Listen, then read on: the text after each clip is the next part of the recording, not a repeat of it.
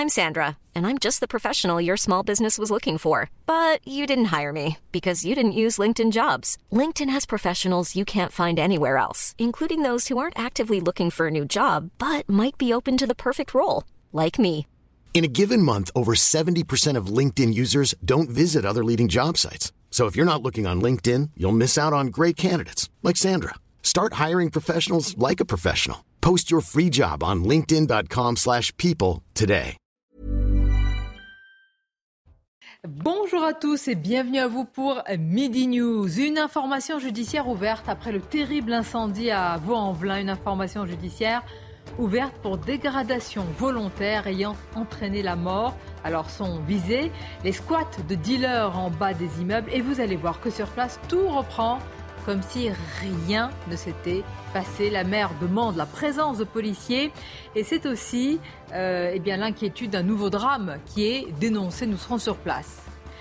Scène de liesse hier, place de la Concorde, près de 50 000 personnes venues dire merci aux Bleus. Et puis, il y a aussi le vrai bilan d'après-match France-Argentine.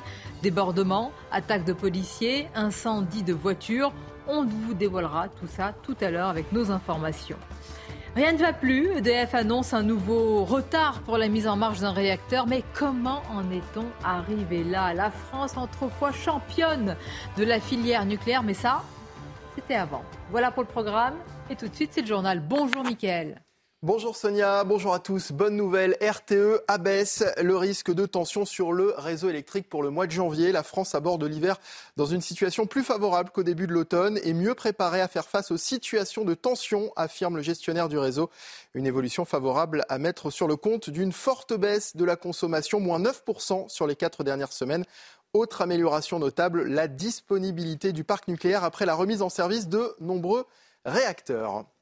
L'équipe de France de football acclamée à son retour du Qatar. Hier soir, plus de 50 000 supporters étaient place de la Concorde à Paris pour accueillir les Bleus et leur dire merci. Sur la terrasse de l'hôtel Crillon, les joueurs ont salué les Français pendant près de 45 minutes. Une ambiance et une ferveur extraordinaires qui a presque fait oublier la défaite de dimanche face à l'Argentine. Un rassemblement qui a bien failli ne pas avoir lieu entre les annonces de la Fédération française de football et les contre-annonces du président Noël Legrette. Explication ce matin sur France 2 de la ministre des Sports Amélie Oudéa-Castera. Il y a eu un cheminement. Vous savez, dans ces grands moments pour nos grands sportifs, au début, il y a forcément la, la déception, c'est ça qui prime. Et puis petit à petit, ils se rendent compte des choses, ils se rendent compte de la situation. Je pense que le premier à s'en être rendu compte était Didier Deschamps parce qu'il avait un petit peu plus de recul que ses, que ses joueurs. Il leur a dit il faut aller ils ont euh, eu voir envie d'aller à la rencontre de leurs supporters. Voilà. Après, euh, il n'y a pas eu de contre-ordre, d'ordre ou de contre-ordre. C'est voilà, le, cheminement de la décision euh, qui s'est fait. Et je pense que ce qu'il faut vraiment retenir, c'est ce moment de liesse, ce moment de, de communion. Très bonne enfance et 50 000 personnes sur la place de la Concorde, c'était vraiment à la hauteur de ce qu'ils nous avaient donné. De leur côté, les Argentins ont fait leur retour au pays. La Coupe du Monde entre les mains de Lionel Messi à sa descente de l'avion. Vous voyez sur ces images euh, la foule venue accueillir en pleine nuit les héros de tout un pays. À noter qu'en Argentine, ce mardi a été décrété comme jour férié par le gouvernement. Dans le reste de l'actualité, Michel-Édouard Leclerc plaide pour le retour des autotests euh, dans les grandes surfaces. Face à la recrudescence de l'épidémie de Covid-19, le président des centres Leclerc lance un appel. Il était l'invité de Laurence Ferrari ce matin sur CNews. Nous avons eu le droit, nous, grands distributeurs, Leclerc, Carrefour, euh, Auchan, d'en vendre pendant la période dure euh, du Covid. On nous en a retiré le droit pour les mettre en vente exclusive en pharmacie où ils étaient plus chers. Et aujourd'hui, nous n'avons plus le droit de les vendre. Et en plus, si je ne me trompe pas, à la fin de décembre, ça change de taux de TVA et ça augmente de 5%. Donc mon appel, alors je ne sais pas si c'est à Bruno Le Maire ou au ministre de la Santé, mon appel c'est déjà qu'on n'augmente pas le taux de TVA euh, sur les autotests euh, à la fin de, la- de l'année. Et s'il vous plaît, si le Covid euh, repart, je pense que les, collaborateurs euh, de la distribution, y compris euh, nos diplômés de pharmacie dans nos parapharmacies, sont tout à fait capables de vendre des autotests sans casser la baraque. Ne nous enfermez pas dans des règles corporatistes. Nous pouvons faire le job et à moins cher. 300e jour de guerre en Ukraine. De son côté, Vladimir Poutine admet que la situation est extrêmement difficile dans les quatre régions du sud et de l'est de l'Ukraine dont Moscou revendique l'annexion sans les avoir entièrement conquises. Le président russe s'est exprimé dans une vidéo à l'attention des employés des services de sécurité, du renseignement extérieur et de protection des hauts responsables. Il a salué leur travail en précisant qu'ils agissaient dans les nouvelles régions de Russie, assurant que les personnes vivant là-bas dépendent de la protection russe. Et alors que la paix n'est pas à l'ordre du jour, on prépare tout de même Noël à Mykolaïv où un sapin fait de filets de camouflage a été installé. Écoutez les habitants qui ont décoré ce remarquable sapin de Noël. J'ai mis deux boules. Une qui dit je souhaite que Poutine meure tel un chien enragé et une autre qui dit j'espère que nos gars dans les forces armées rentreront là où tout le monde les attend. Je pense que c'est une excellente idée pour cette période, même s'il ne ressemble pas vraiment à un sapin de Noël. Mais les enfants ont besoin d'un climat festif, alors je suis reconnaissante envers les gens qui ont fait ce merveilleux sapin. Et voilà, c'est la fin de ce journal. L'actualité continue à présent en compagnie de Sonia Mabrouk pour Midi News. Et de nos invités, beaucoup de sujets à soumettre euh, à Raphaël Steinville. Bonjour à vous, merci d'être là, rédacteur en chef auprès de Valeurs Actuelles. Caroline Pilastre nous accompagne. Bonjour Sonia. Bonjour, chroniqueuse pour Sud Radio. Michel Taube est également présent. Bonjour. Bonjour à vous. Fondateur d'Opinion Internationale et maître Pierre Gentier nous accompagne. Bonjour à vous. Je voudrais vraiment démarrer avec euh, cette information euh, judiciaire qui a été ouverte. Donc après le terrible incendie à à Vaux-en-Velin, le parquet a donc ouvert cette information judiciaire, je le précise, pour dégradation volontaire ayant entraîné la mort. Je vous rappelle que cet incendie s'est déclaré dans la nuit de jeudi à, à vendredi dernier. Le bilan euh, et de 10 morts, dont 4 enfants. La justice enquête pour l'instant. Il y a plusieurs hypothèses, mais dont l'une d'elles, il faut le préciser, c'est un squat de dealers en bas de, l'immeuble. Je voudrais qu'on écoute à ce sujet Cyril Hermandinquet. Il est secrétaire national de la Fédération indépendante de la police. Voici ce qu'il dit sur ces, sur ces deals qui s'incrustent, qui s'enquistent dans les, dans les halls d'immeubles. Vous avez des dealers qui mettent une équipe euh, dans un immeuble, donc vous allez avoir des guetteurs à l'entrée, le vendeur va être à l'intérieur les trois quarts du temps. Et ensuite, tous les jeunes du quartier qui occasionnellement travaillent avec le groupe de deal ou pas, mais ils se connaissent, qui viennent passer, euh, s'arrêter, discuter, manger le kebab avec, boire une canette, euh, et donc créer de l'occupation et un lourd sentiment d'insécurité d'ailleurs pour les, habitants de l'immeuble et euh, qui, qui, dégrade en plus leur espace de, travail, puisqu'ils écrivent sur les, murs euh, au feutre, euh, ils brûlent les boutons des ascenseurs si ceux-ci sont en plastique avec des briquets, ils urinent dans les parties communes, voire même font leurs excréments. Enfin, c'est vraiment lamentable.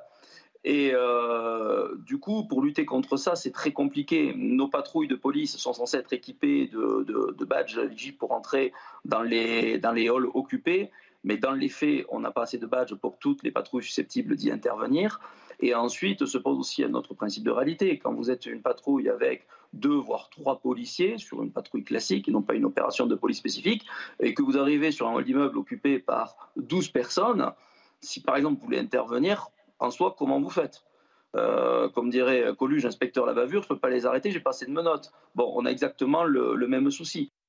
Bon, l'enquête se poursuit, mais euh, les habitants aussi entre plus que tristesse, évidemment, une désolation et aussi colère, colère parce qu'il y a cette réalité des squats euh, d'immeubles en bas des immeubles depuis très longtemps et en particulier dans, cet immeuble. Donc évidemment, c'est l'une des hypothèses et c'est pour cela qu'il y a eu cette information judiciaire qui a été ouverte.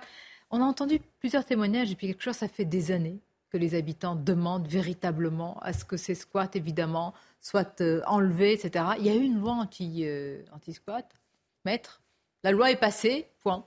Oui, mais là, alors, non seulement euh, on sait toute la difficulté qu'il y a à appliquer euh, ce type de loi, euh, parce que, je vous rappelle qu'il y a quand même tout un processus judiciaire avant qu'on puisse véritablement mettre fin au squat. Et puis, attendez, on est à Vaux-en-Velin quand même, c'est-à-dire, on n'est pas sur, enfin, on, est dans des quartiers, on, peut le dire, oui. Oui, mais vous savez bien qu'en France, euh, cher Sonia Brook, il y a des quartiers qui sont plus difficiles que d'autres, des endroits où la police a plus de difficultés à entrer, même les pompiers, j'irais jusqu'à dire aussi. Euh, et je pense sans difficulté pour affirmer que Vaux-en-Velin en fait partie. donc, si vous voulez, ça me rappelle aussi un petit peu, même si on attend de voir euh, les résultats de l'enquête, parce qu'à ce stade, c'est une enquête. Hein. C'est une enquête, donc on ne sait pas exactement euh, si c'est véritablement euh, ce type de dégradation volontaire, comme on dit, qui a, provoqué l'incendie. Mais on a eu des affaires similaires. je me souviens à Marseille, vous souvenez-vous, cet incendie qui, a fait aussi un certain nombre de morts, je crois, parce qu'en réalité, il y a quand même, il y a un état de vétusté qui favorise. Très bien, mais attendez, ça c'est le défi à long terme, la vétusté des bâtiments. Euh, les squats, c'est quand même plus rapide. Oui, les squats, mais parce qu'il y a, mais, c'est la même chose. C'est un, attendez, je termine en une phrase. C'est parce que c'est un abandon de l'État, mais un abandon volontaire, parce que l'État sait qu'il ne peut plus intervenir ou à renoncer, à renoncer à intervenir dans ces endroits. Vous, parliez, vous parliez de, vous parliez de, vous parliez de colère de la part des, des habitants, mais il y a aussi il faut le reconnaître, une terrible résignation. Et la résignation, elle est du côté des habitants, et ce qui est encore plus terrible, elle est du côté de l'État. Parce que Vaux-en-Velin, ça a été la capitale de la politique de la ville déjà sous François Mitterrand. Je me rappelle, euh, Vaux-en-Velin a toujours fait l'objet des priorités des politiques de la ville pendant des décennies, pendant 40 ans. Je me rappelle qu'on parlait de Vaux-en-Velin dans les années 80-90. Et donc, si vous voulez, la résignation, l'échec complet l'échec complet de toutes les politiques sécuritaires, d'accompagnement social, il est là et on le voit dans ce drame, dans cette tragédie qui a causé la mort de 4 ou, 4 ou 5 pourtant, à chaque fois, on nous annonce une nouvelle loi. On en a parlé ici il y a quelques jours. Je voudrais qu'on réécoute ce policier. Et là, il dit, voilà, quelles sont les peines en réalité? D'abord, est-ce que ce sont des, comment dire, des sanctions, des amendes? Qu'en est-il quand il y a ce genre euh, d'occupation des halls d'immeuble qui est un squat hein? Une occupation d'un hall d'immeuble, c'est une occupation, évidemment, qui peut s'apparenter à un squat. Écoutons-le. C'est l'article L272-1 à 4 euh, du Code de la sécurité intérieure, qui ont été des, apports très récents euh, en ce qui concerne euh, les squats d'immeubles. ces, articles prévoient théoriquement une amende forfaitaire délictuelle de 200 euros qui vient d'être généralisée, parce qu'initialement, il s'agissait d'une peine de, de, prison de 2 à 6 mois et d'amende allant jusqu'à 7500 euros. Mais très rapidement, euh, on s'est rendu compte que la mise en œuvre de la, procédure était trop lourde pour être efficace. En réalité, il n'y a, a, pas de sanction. C'est trop lourd, c'est pas possible, les seuils pas appliqué. Ils ont euh, abaissé. Bah oui, mais Ouais, non, mais c'est assez terrifiant. Et pour rebondir sur ce que, sur ce que disait Michel Taube, c'est-à-dire que euh, on s'aperçoit que les milliards qui ont été déversés euh, euh, pour, pour partie rénover un certain nombre de bâtiments l'ont été faits en pure perte parce que que ce soit des bailleurs privés ou des bailleurs publics, les, les, locaux sont presque instantanément réinvestis par. alors, est-ce qu'il est qu'il a été utilisé à plein? Ça, j'en sais rien. Mais en tout cas de, manière visible, de manière visible, euh, cet argent a été utilisé pour euh, détruire des, trous, des tours, reconstruire d'autres immeubles moins importants. Mais on voit que les populations sur place restent inchangées. Les problèmes de ghettoisation sont toujours les mêmes avec une surreprésentation de, de populations d'origine étrangère. Et, et, puis, et puis on le voit là, des, des, des, quartiers qui sont aux mains de, de trafiquants. Ce qui est, ce qui est terrifiant, c'est que tous les habitants euh, de, ces, de ces immeubles connaissent euh, les squatteurs, connaissent les dealers. Et donc, euh, aujourd'hui, l'enquête, on est, on est juste à, constater, à faire un point d'enquête. Mais je pense que dans les jours ou les semaines à venir, il, de manière immanquable, on connaîtra. Alors, est-ce qu'ils seront arrêtés et accusés d'avoir d'être à l'origine de ce feu? J'en sais rien. Mais en tout cas, ils sont connus. on connaît les perturbateurs. On sait euh, qui sont euh, qui sont ces gens qui. On les euh, connaît d'autant plus qu'ils reviennent. Je voudrais qu'on écoute. Caroline, je vais vous faire réagir. La mère, elle est socialiste de Vaux-en-Velin. Elle s'appelle Hélène Geoffroy. Elle va être reçue là tout à l'heure dans quelques instants par Elisabeth Borne. Alors, c'est intéressant. Elle, elle demande des policiers là tout le temps pour empêcher que les euh, c'est que, que, les dealers alors oui. Que les dealers euh, bah, écoutez après un drame comme ça qu'est-ce que vous pouvez les, habitants il faut vraiment il y a des témoignages qui sont vraiment euh, évidemment il y a une immense tristesse et une véritable colère parce qu'ils voient les mêmes se réinstaller au même endroit aux mêmes places et avec les mêmes habitants. c'est dommage, dommage qu'on ait perdu 40 ans parce que venir nous dire maintenant Madame la maire socialiste qu'il faut des policiers, quand justement ça a été rappelé que pendant 40 ans, cette ville a été le laboratoire des politiques socialistes, des politiques de la ville où on a déversé un argent invraisemblable, je dis bien invraisemblable, en comparaison des petites campagnes qui, elles, crèvent et qui, accessoirement, n'ont pas ce niveau d'insécurité, bah écoutez, on aurait peut-être dû commencer déjà de base par dire que la priorité dans ces quartiers, dans ces villes, c'était pas la sécurité, c'était la sécurité et pas euh, avant tout euh, uniquement les questions sociales, sans les balayer d'un revers de main. Mais la question sécuritaire est fondamentale dans ces quartiers. Quelle impuissance gouvernementale Quelle impuissance Alors de tous les gouvernements. Hein, bien sûr, euh, majorité actuelle ou passée. Hein. Quelle impuissance aussi de la maire qui, à l'arrivée, a peu d'autorité. Hein. Moi, j'ai surtout une pensée pour ses habitants qui n'ont pas le choix que d'habiter là où ils sont parce qu'ils n'ont pas les moyens. Certes, ils sont résignés, mais si on brûle leurs biens, si on les agresse, que vont-ils faire? Ils ne peuvent pas parler, ils cohabitent avec ces dealers. Si la responsabilité, hein, comme vous le disiez, Raphaël, est avérée de ces dealers, mais que faut-il faire à part sévir Vous avez raison, Caroline. Certains dénoncent véritablement et veulent la présence de la police, mais il y a ceux qui connaissent très bien et dont les familles profitent aussi d'un trafic qui est, qui est réel. Bah, le problème, c'est que c'est un cercle infernal. Écoutons l'élu socialiste, mais vous avez raison. Écoutons-la. Toutes les pistes existent. Ce qui est sûr, euh, sans faire les liens, je, ne suis pas en mesure de les faire. Si, en revanche vous me demandez s'il il existe des trafics, évidemment, euh, ce sont des alertes pu faire des interventions de la police, le ministre de l'Intérieur l'a rappelé, mais désormais, euh, et ce que je demande, et ce que j'ai d'ailleurs l'occasion de demander, c'est que nous puissions avoir une police de façon continue, euh, parce qu'en réalité, aujourd'hui, il s'agit d'interventions certes régulières euh, et des trafiquants ont déjà été arrêtés, des filières démantelées, mais en réalité nous sommes dans un mouvement de réinstallation. Dans ces immeubles, en revanche, dans ces copropriétés, il y a déjà eu euh, des démantèlement de filières il y a quelques mois de cela.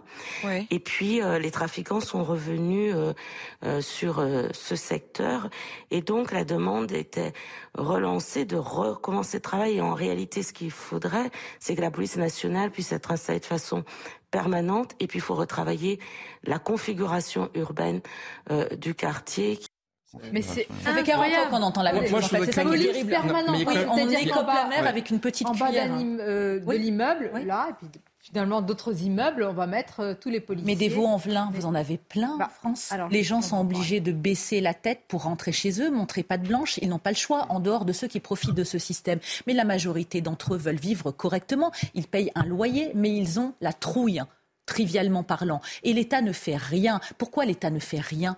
Parce qu'on achète une fois de plus la paix sociale. On ne veut pas que ça s'embrasse comme en 2005, puisque les dealers, de toute manière, ont pris le pouvoir dans ces quartiers. C'est une réalité. Quand vous entendez les policiers, ils sont également exaspérés, excédés. Ils les arrêtent et le lendemain, ah ils bah, ressortent. Alors c'est surtout ça. Moi, moi, moi, je voudrais quand même dire une chose. On ne peut pas ne pas le dire. Madame Geoffroy, la maire de Vaux-en-Velin, avec qui, évidemment, on ne peut être que en compassion et partager la douleur que sa voix, d'ailleurs, exprime. Elle a une voix euh, complètement brisée par, euh, par ce qui s'est passé. Madame Geoffroy, elle est candidate à la succession d'Olivier Faure à la tête du Parti socialiste. Le 13 janvier, il va y avoir les élections.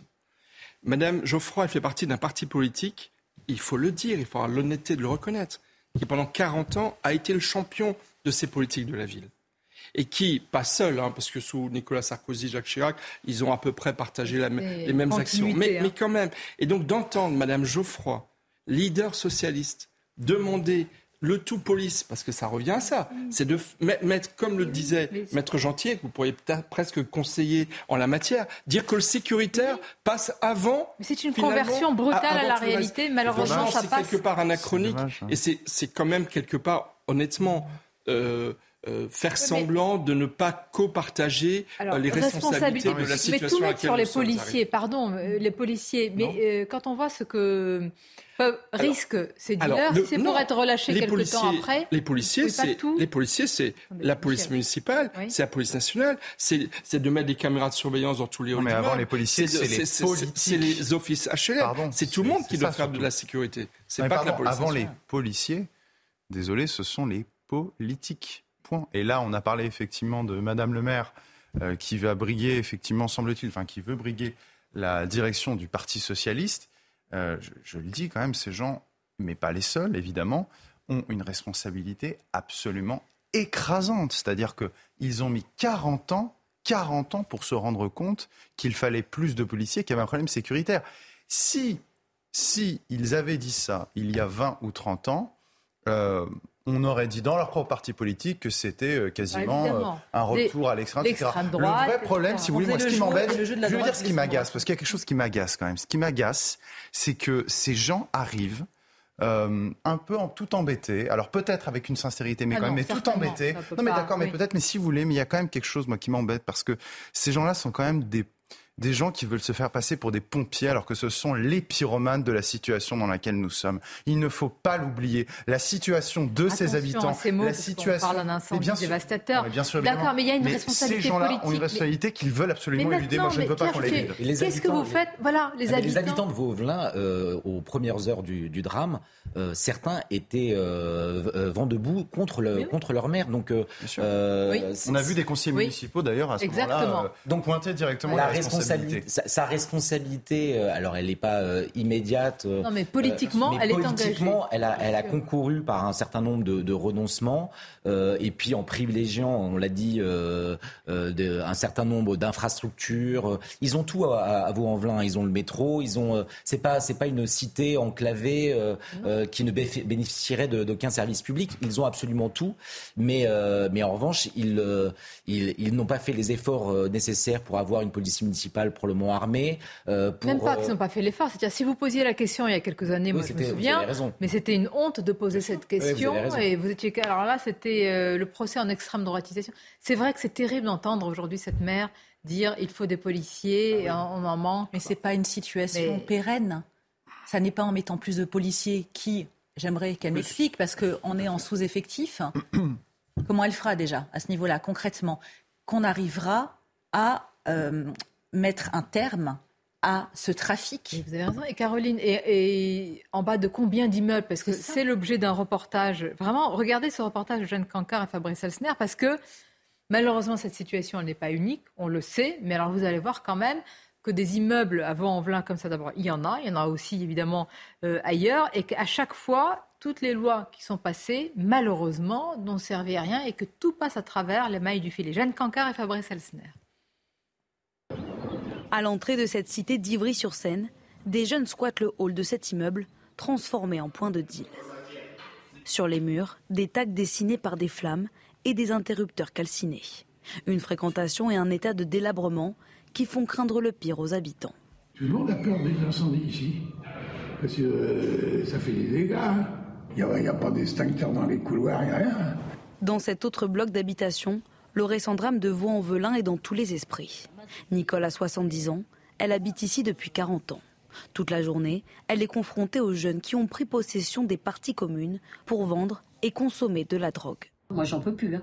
J'en peux plus. Vous voyez, j'essaye de barricader ma porte pour mettre un rideau, pour, euh, pour plus sentir cette fumée. J'ai mis des trucs en bas et tout. Ils s'amusent à brûler, vous voyez. Vous ils ont marqué MAMS ou je sais pas quoi. Ils peuvent très bien mettre le feu. Hein. Ce qui est arrivé à Lyon peut très bien arriver euh, dans une des cités. Hein. Face à la situation, une mère de famille s'inquiète de ne pouvoir évacuer en cas d'incendie. La seule chose que je puisse faire, c'est fermer ma porte, mettre euh, des, chiffons mouillés au niveau de la porte, et attendre que quelqu'un euh, vienne, euh, si les pompiers viennent ou pas.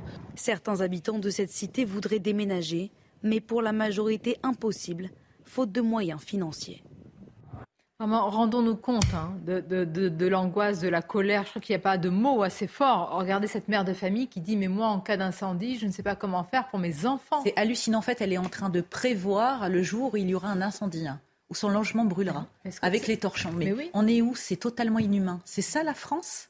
Il y a une déconnexion de la part des politiques hein, concernant le vécu de ces personnes. Je suis mais sidérée. Qui aimerait vivre dans ces conditions? Et je vais vous dire, quel que soit, j'allais dire, euh, comme on dit parfois, euh, l'origine, etc.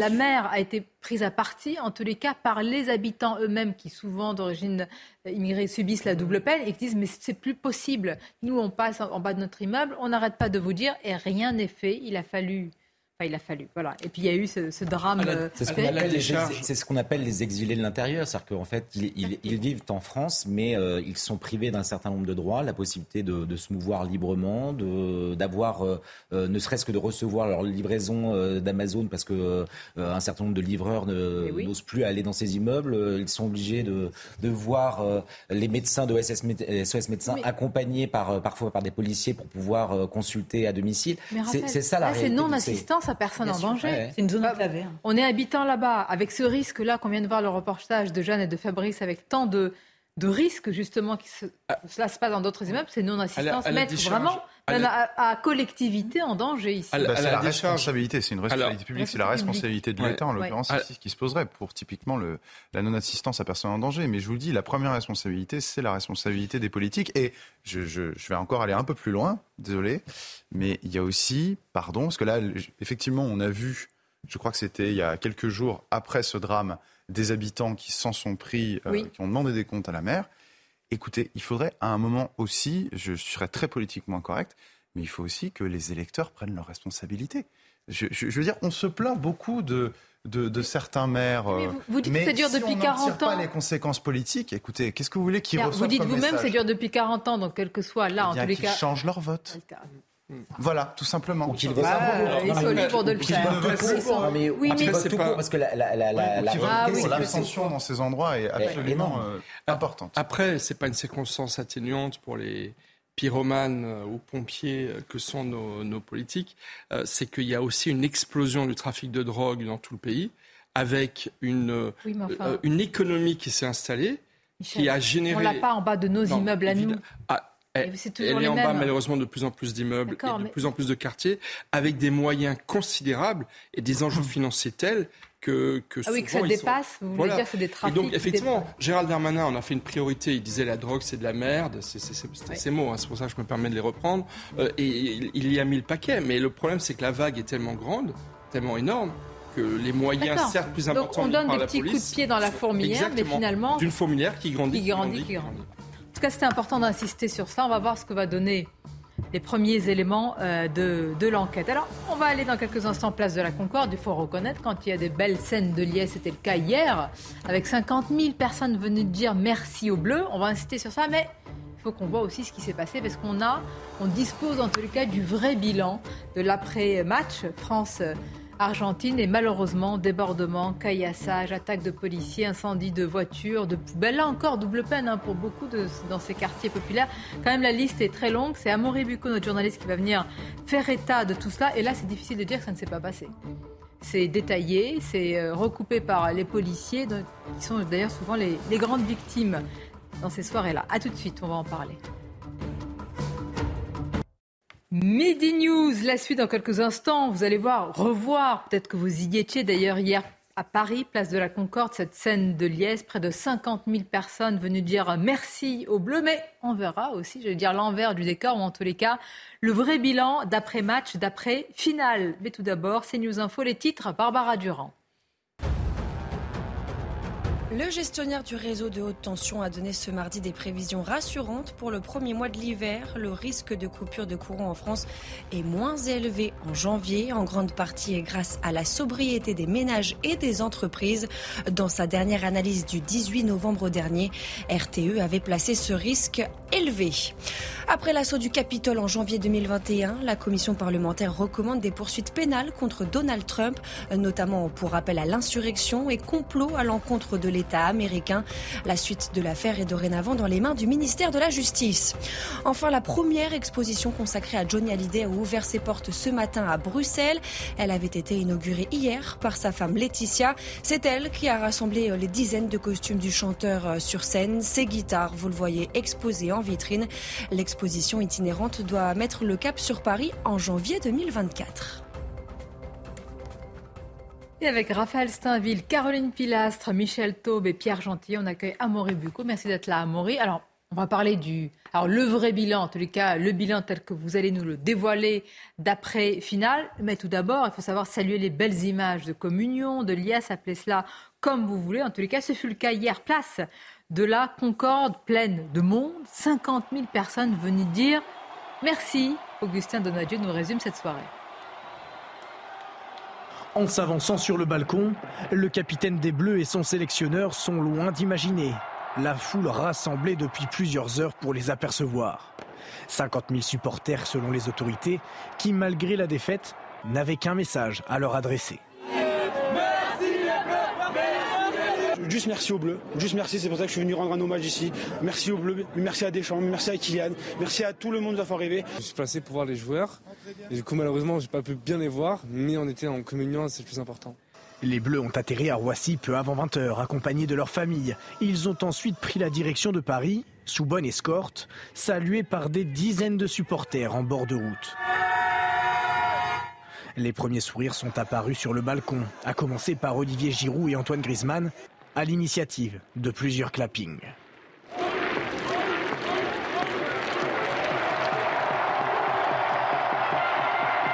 Les Bleus peuvent sereinement entamer de courtes vacances bien méritées avant de mettre le cap sur la prochaine échéance, l'Euro 2024.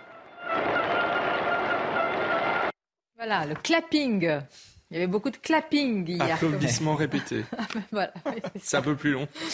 Bon, c'est mieux en français hein, d'ailleurs. Applaudissements, voilà. Alors, il y a cette réalité, on l'a tous salué. Je crois qu'hier on a dit voilà beaucoup de choses sur tout cela. Et puis un bilan d'après match, d'après finale. Alors vrai bilan à Maury euh, Bucou, on en parle quand même parce que attaque contre les policiers, tir de mortier, pillage, incendie de poubelles, dégradation de véhicules, c'est une carte de France assez euh, malheureusement euh, particulière. Oui, tout à fait, Sonia. Une trentaine de villes hein, ont connu ces violences urbaines. Alors, quand on parle de, violences urbaines, on parle de tirs de mortier, vous l'avez dit, euh, souvent qui visent les policiers ou des bâtiments, de jets de projectiles, de dégradation de mobilier urbain comme des abribus, incendie euh, de voitures et surtout de poubelles. On parle aussi de pillage euh, de magasins et plus rarement d'agressions, notamment de supporters argentins. Alors une trentaine hein, de villes ont connu des violences urbaines.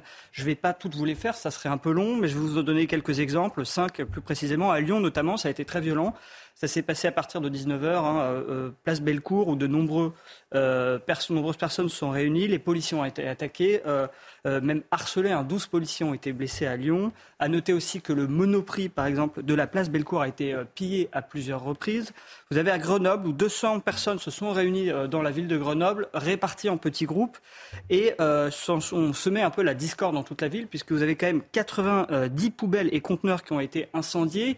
Les policiers et pompiers qui sont intervenus à ce moment-là se sont fait attaquer euh, de façon un peu similaire à Lyon. Trappes, vous avez aussi le, commissariat de Trappes qui est très régulièrement attaqué, qui a été à nouveau attaqué. Vous avez Limoges où les policiers ont, été attaqués. Une boutique d'habits, de la même manière, la vitrine a été cassée puis la boutique a été pillée. Euh, et enfin, je, je, terminerai par Metz où vous avez un couple, par exemple, de supporters argentins qui portaient un drapeau, qui se baladaient dans la rue et qui ont été agressés par trois individus. La femme a été poussée assez violemment par terre. Elle a été transportée à l'hôpital puisqu'elle s'était blessée à la clavicule. Donc il y a trois choses en fait à noter hein, sur ces phénomènes de violence urbaine.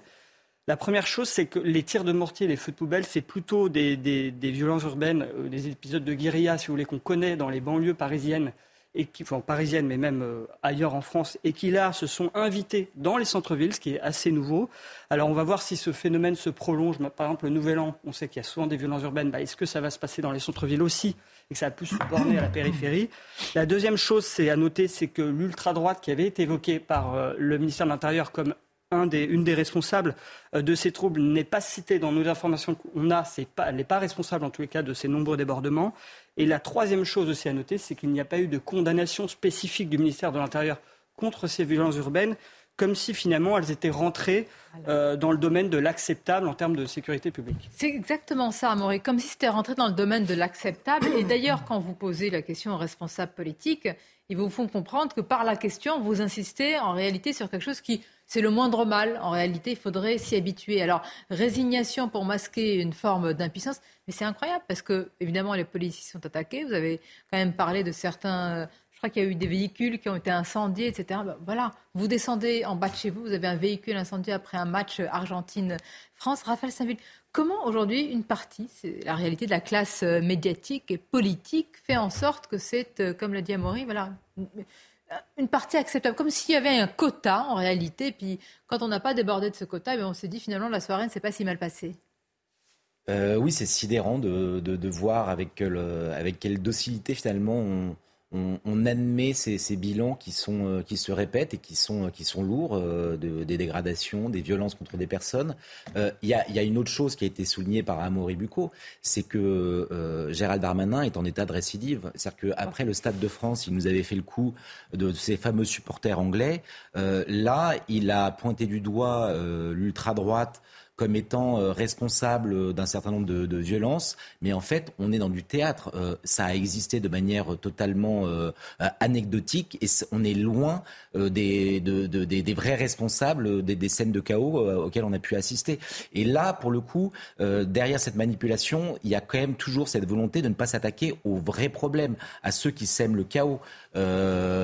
cette, cette cette. Euh, c'est quand même compliqué de cacher à un moment euh, ce qui se passe, euh, surtout quand ça occupe aussi les centres-villes. À un moment, je comprends qu'il y a une volonté de diversion. Enfin, je comprends. Il y a une volonté de diversion politique. non, mais, mais ça nuit aux politiques que ça se passe ainsi aussi. Ah, mais en fait, même, même cette volonté de diversion, vous dites, vous, vous la comprenez, mais en fait, c'est sidérant de, de, se dire qu'ils sont obligés d'adopter des stratégies de diversion pour masquer cette, cette réalité qui ne dupe personne qui ne dupe personne. C'est ça qui est, qui est, fascinant. Amoré Oui, non, mais je voudrais juste dire bah, qu'elles n'ont pas non plus le ministère de l'Intérieur. Il y avait quand même 5941 policiers qui étaient répartis dans 235 villes. Ça veut dire que le dispositif était très important et qu'on avait conscience euh, du danger qui guettait euh, l'ordre public. Libération a titré sur euh, l'ultra-droite et c'était vraiment la, la peste brune. Certains ont dit que c'était la plus grande menace. D'abord, l'ultra-droite, ça a toujours existé. Il y a toujours, ben, ça a toujours existé. Il y a toujours eu des groupuscules qui sont là. Alors évidemment, mais c'est quoi, C'est l'extrême droite. Point. Arrêtons la course à l'échalote des mots. Excusez-moi. Hein. L'ultra gauche, l'extrême gauche. Quelle, différence vous faites? Quelle nuance? Mais Quand ultra... vous... attendez, il y a eu un groupuscule qui a été arrêté. Oui. Bon, mais qui était armé. Ça, il faut le dénoncer. Bon, alors, oui, ça extrême, voilà. Mais on parle. La question, c'est qu'est-ce qui, qu'est-ce qui est significatif? Est-ce que ce qui est significatif dans les violences d'après-match, ce sont les violences d'ultra-droite ou d'extrême droite, je préfère ce terme, euh, ou alors est-ce que ce sont les violences qui sont commises par la racaille sur les Champs-Élysées, par des gens qui viennent de banlieue, par des gens qui sont connus par les services de police, par des gens qui ont été condamnés un certain nombre de fois et qui sortent ou qui ne vont même quasiment pas en prison, excusez-moi, où est le fait majeur? Le fait majeur, il est là. Pourtant, Pourtant, pour une partie des politiques et pour une partie de la presse, vous l'avez très bien rappelé, je suis d'accord, euh, le deux poids deux mesures est flagrant. Libération fait ça une sur les violences d'ultra-droite. Le ministre Gérald Darmanin fait une déclaration plastronnant. On a l'impression qu'on a quasiment les ligues qui sont en train de revenir euh, comme dans les années 30, vous savez. Par contre, là, effectivement, pour cet après-match, pour cette célébration, parce que normalement c'est un moment joyeux, c'est l'État, ce que vous avez rappelé, c'est-à-dire c'est une catastrophe. Euh, mais là, on n'a aucune déclaration et j'attends de voir les condamnations. J'attends de voir les en tous les cas, il y a un dispositif policier, donc ça veut dire qu'ils s'attendent à oui, mais un petit peu partout en France. Ah, il y, a, un dispositif policier qui a été même euh, assez massif pour certains soirs de match, mais tout de même, le bilan, l'autre bilan que je tire de ce, euh, de ces conclusions très très précises et c'est je trouve très intéressant de donner les informations à nos concitoyens pour qu'ils mesurent l'ampleur de, ce qui s'est passé, c'est que finalement il y a eu le Stade de France pour la finale de la Ligue des Champions qui a été un fiasco général et dont euh, l'État avait dit on va en tirer toutes les leçons. Trois mois après, on a la coupe ou six mois après, on a la Coupe du Monde au Qatar. Résultat des courses, vous avez des dizaines et des centaines de faits de violence urbaine qui se sont répétés. Mais est-ce qu'on est prêt à assumer et accueillir les Jeux Olympiques de Paris 2024 dans ces conditions? parce, que la réalité, parce que la réalité, hein, les ah là, là c'est des matchs avec une ferveur. la réalité, la réalité, c'est que la France, la réalité, c'est que cette année, la France n'a pas été la capitale du monde, même si on a été en finale. Euh, mais, mais l'année prochaine, euh, déjà cette année avec la Coupe du Monde de rugby, et bon, le public du rugby est un peu plus, on va dire un peu plus calme, mais le public des Jeux Olympiques, ça va être D'abord, il faudrait pouvoir nommer ce qui ne va pas. Et ensuite. Arrêtez de faire de la com à tout prix. et euh, oui, je sais, mais malheureusement, nous citoyens, nous le voyons. C'est le constat qu'on en a tous fait. On est résigné. En fait, ce qui est terrible, hein, c'est qu'à chaque fois qu'il y a une manifestation, qu'elle soit sportive ou non, on s'attend toujours à des débordements. On a la sensation maintenant que ça fait partie hein, de la culture, des mmh. mœurs. Que les uns et les autres se tapent, que les uns et les autres aillent piller. On parle de la fameuse tenaille identitaire. Là où je vous rejoins, Pierre, c'est que médiatiquement, il y a une indignation à géométrie variable. Je suis la première à condamner hein, l'extrémisme, qu'il soit de droite ou de gauche. Mais quand c'est à gauche, quand on parle des nanars, quand on parle des black box, comme du temps des Gilets jaunes. On n'entendait pas l'IB hein, faire des unes dessus. Hein. On n'entendait pas une partie du service public en parler. Là, tout le monde était aux abonnés absents, sauf nous, qu'on n'arrêtait pas de taxer hein, d'extrémistes de droite et de fachos. On a parlé de, alors l'extrême droite, l'ultra droite, appelez-la comme le voulez, il y a quelques jours. Euh, on en a fait tout un sujet en évoquant ce groupuscule qui a été arrêté. Vous dites résignation. Du côté des policiers, parce que j'imagine, Amaury, que ce bilan que vous nous présentez, ce vrai bilan, il est recoupé, il est voilà, vous le reconstituez avec euh, des dires de, vos sources. Et, pour ces policiers, parce que c'est une différence quand ils viennent sur un plateau, ils nous disent non, mais on n'est pas résigné, mais véritablement, comment eux, quelles leçons ils retiennent? Bah, Moi, les policiers, quand je leur parle, ils sont quand même assez résignés aussi, parce que finalement, je me souviens d'avoir, euh, c'était euh, lors d'un précédent match, j'avais discuté avec des policiers à propos de violences qu'il y avait eu dans les, plutôt en banlieue parisienne, et m'ont dit, bah, finalement, nuit classique pour nous, euh, voilà, ils sont habitués à ces violences et pour eux aussi, eux, c'est leur métier de, gérer ça. Pour eux aussi, ça devient normal et banal. Et eux aussi, leur seuil d'acceptabilité. Quand vous êtes un policier et que vous avez de manière très régulière des tirs de mortier, eh ben, quand vous en avez, vous vous dites pas que c'est plus une situation choquante, vous savez la gérer euh, et, vous ne vous dites pas que tout de suite il faut prendre des mesures très fortes et que vous allez répliquer de manière très ferme. Et, je voudrais juste insister un point très important que vous aviez souligné, mais je pense qu'il faut vraiment insister euh, le fait que les violences urbaines se déplacent dans les centres-villes les capitales. La place Bellecour, c'est comme la place de la Concorde euh, à Paris. C'est le centre, le bah, cœur névralgique de la ville de, Lyon. Et, donc, si vous voulez, ça, c'est aussi un phénomène nouveau. Et je, le répète, en termes d'image, en termes de, d'image de, la France dans le monde, si on n'arrive pas à, s'en prémunir lors des Jeux Olympiques qui arrivent très vite, dans, un an et quelques mois, on ça va être désastreux. mais il faut que, idéologiquement, déjà, on arrive à nommer les choses. Alors, effectivement, j'ai insisté quand même sur la scène de Liesse, parce qu'il faut être équilibré hier, place de la Concorde, mais il y a aussi ces scènes en France. Et pendant ce temps, euh, eh bien, au Qatar, tout s'est très bien passé. Alors vous allez me dire, euh, les mêmes droits, évidemment, et, fort heureusement, on est en France. Malgré tout, on est obligé de reconnaître une organisation sans incident, des images mettant en avant une réussite pour ce mondial.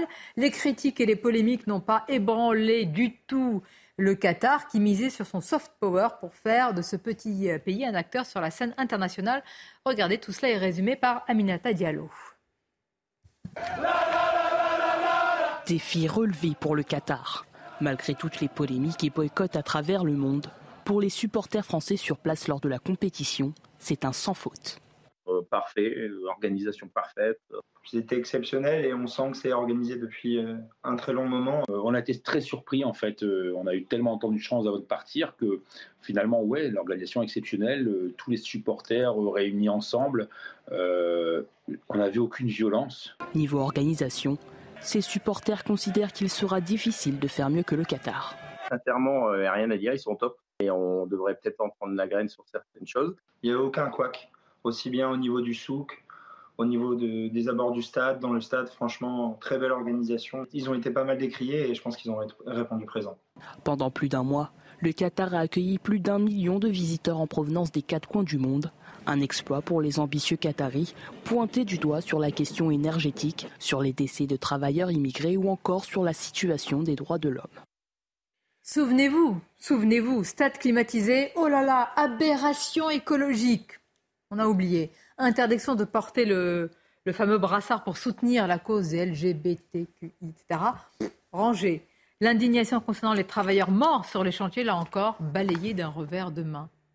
Ah oui, Non, non, mais c'est des sujets très importants, hein, surtout là sur les. mais... ce bilan organisationnel, pas seulement, qui est très bon, diplomatique, n'efface pas, n'efface pas ces, ces, ces points très très très. Qui en parle aujourd'hui Avec 220 milliards, avec 220 milliards de dollars le budget d'organisation de la Coupe du Monde. 220 milliards. Les Jeux Olympiques, ça sera 8 ou 9 milliards. Vous vous rendez compte qu'il y avait les... pouvait-il faire autrement que de réussir l'organisation d'accord. L'argent résout tout. Michel, je suis pas d'accord. L'argent. c'est les Français et les Marocains qui ont assuré la C'est les Français et les Marocains qui ont assuré la sécurité de la Coupe du Monde. Il aurait pu se passer mille et une choses. Ils ont fait venir les meilleurs du monde entier dans tous les pans d'organisation de la Coupe du Monde. C'est un signe d'intelligence, hein.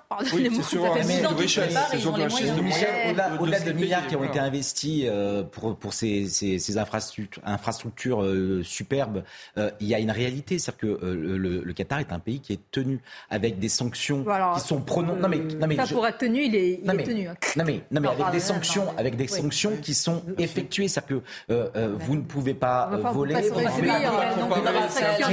pour tous les supporters étrangers qui arrivent dans ce pays, ils savent qu'ils n'ont pas le droit au moindre faux pas. Et donc effectivement, ça se, je, ne bah dis pas qu'il faut célébrer.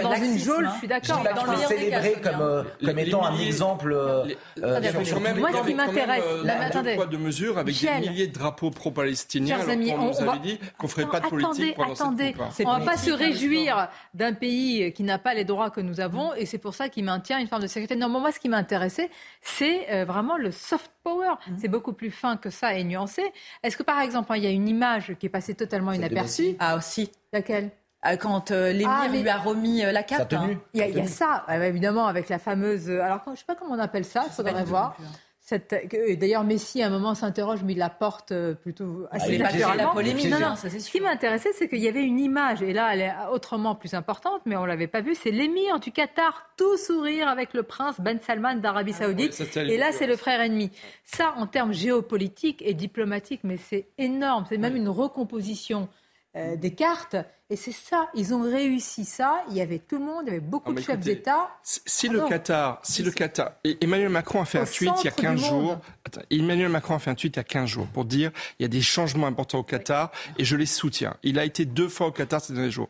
Moi, si dans les dans les semaines qui viennent, si dans les semaines qui viennent, pas en faveur des femmes. non, si dans les semaines qui viennent, le Qatar se rapproche de l'Occident, se conclut un traité de paix avec Israël comme les Émirats Arabes Unis, Bahreïn l'ont fait il y a deux ans. Euh, euh, avec Israël. Moi, je serais le premier à applaudir. Peut-être que le Qatar est en train de, de réfléchir à changer d'alliance, mais pour le moment, le Qatar est très proche du régime des Mollahs en Iran, de la Turquie d'Erdogan, des frères musulmans et des talibans afghans. Et c'est cela qu'il faut condamner avec la plus grande force. Parce que ah, dans nos pays comme la France, on en subit les conséquences. Mais là, personne, on a fermé des Non, mais pardonnez-moi. Mais les indignations, elles sont arrivées 24 heures avant le début d'un mondial dont la décision qu'il se joue là, a été décidée il y a 10 ans. Bah, bah, alors plus. Mais qui vous en parle ah, C'est pas parce qu'il y a un succès organisationnel qu'on doit rester euh, bouche bée et ne plus parler des enjeux D'accord avec vous. Mais moi, je suis en train d'analyser la scène politique. Qui vous dit aujourd'hui honte au Qatar Qui non, mais de toute façon, ce que vous faites là, Le Qatar Gate à Bruxelles, enfin la corruption d'une vice-présidente du Parlement européen. L'émir a demandé des sanctions dans son propre pays. Bon, peut-être que ça mais va. C'est l'Union européenne euh, qui est visée aussi. Non, mais de toute façon, si on fait une analyse, si on fait une analyse objective, euh, on ne peut que reconnaître le succès politique et diplomatique pour le Qatar de cette Coupe du Monde. Voilà, mais ensuite j'ai envie de vous dire, c'était un peu prévisible. Vous savez, les Romains, ils ont une formule pour ça. Enfin, les, les vieux Romains, ils disent non olette, l'argent n'a pas d'odeur. Pardon Mais les débats qu'il y avait quelque temps avant, vous allez voir ce que vous allez voir. Ce qui va se passer sur les pelouses, il y a des gens qui vont faire des ma chère Sonia Mabrouk. qui vont dénoncer l'aberration écologique. Il n'y a rien eu Mais c'était, mais pardonnez-moi, ah, je, vous, avez... vous, êtes fort. Hein. je, l'ai dit sur votre plateau. je, l'ai dit sur votre plateau il y a quelques mois. Il n'y a, pas, il a pas de surprise. Hein. Mais encore une fois, je vous l'ai dit, il n'y a pas de surprise. Encore moins. Alors, encore moins si la France, parce que nous, on parle depuis notre point de vue en France. Euh, ce serait intéressant de voir ce qui se passe dans les autres, euh, des autres pays européens. Mais la France est arrivée en finale. Donc forcément, le soir de la finale, on ne pensait pas vraiment aux ouvriers qui étaient morts sur le chantier euh, du, on a tous stade la mémoire de, de, la Coupe du Monde. C'est ça qui est terrible. en termes d'indignation, vraiment. mais bien sûr, ah, mais encore. le on ne me concerne Juste pas. un chiffre. Hein, bah, pardon. Hein. Bah oui, non, mais je comprends aussi. Mais j'y ai participé. J'ai regardé à partir des huitièmes de finale. Et pourtant, je suis la première à dénoncer. On a soutenu Messi. Alors, on a des images. Attention, on peut sortir les images. Que j'étais pour les Bleus. Et je regrette qu'il n'ait pas gagné. Même si je suis content pour Messi. Double allégeance Les Argentins sont bleus. Très Soyons sérieux. Non, mais sérieusement, concernant en fait cette organisation, oui, bien évidemment que le grand vainqueur, c'est le Qatar. C'est le grand vainqueur de ce mondial. Maintenant, il ne faut pas nier ce qu'ils font aux homosexuels, aux femmes, aux personnes qui ont construit ces euh, euh, équipements, ces infrastructures. le moment de le dire et il faut tout le monde a eu peur. Tout le monde a eu peur parce que l'argent n'a pas d'odeur. Ah oui. ah bah, je rappelle que le il PSG, a une odeur, c'est qui le PSG Oui, voilà. Le ben, PSG, c'est le Qatar. C'est du De Chaval. Ça, c'est Freud qui le dit dans, son, dans plusieurs de ses livres. Non, mais c'est très sérieux. On va marquer une pause. Alors après, il y a vraiment, c'est une carte de France que je voudrais vous montrer. C'est un sujet auquel il faut vraiment s'intéresser. On parle souvent des menaces les menaces. Alors, certains disent extrême gauche, l'autre l'ultra droite, l'extrême droite. L'écologie radicale, l'écolo-sabotage. Vous allez voir que de plus en plus de maires, d'élus tirent la sonnette d'alarme. Incendie volontaire. Euh, arrachage, je veux dire, c'est pas beau. Euh, des antennes 3G, 4G, armoires de fibres incendiées, câbles sectionnés. C'est de la folie. C'est une France vraiment sabotée. Et là, Gérald Darmanin, on peut dire qu'il a eu raison. Qu'est-ce qu'il avait dit Écoterrorisme. Voilà, Moi, je n'étais pas pour ce terme. Éco-vandalisme. Ah, Moi non plus. On va en parler. Vous allez voir. C'est incroyable. À tout de suite. Merci d'être avec nous. Midi News, la suite. On va vous parler euh, eh ben de nucléaire. On va vous parler d'un temps que les moins de 20 ans. Ça, mais ça, c'était avant, quand la France était championne de cette filière de nucléaire. Mais comment en est-on arrivé là? Mais pas de panique. RTE nous rassure. Et justement, Mickaël vous en parle dans le journal. Rebonjour à vous, cher Mickaël.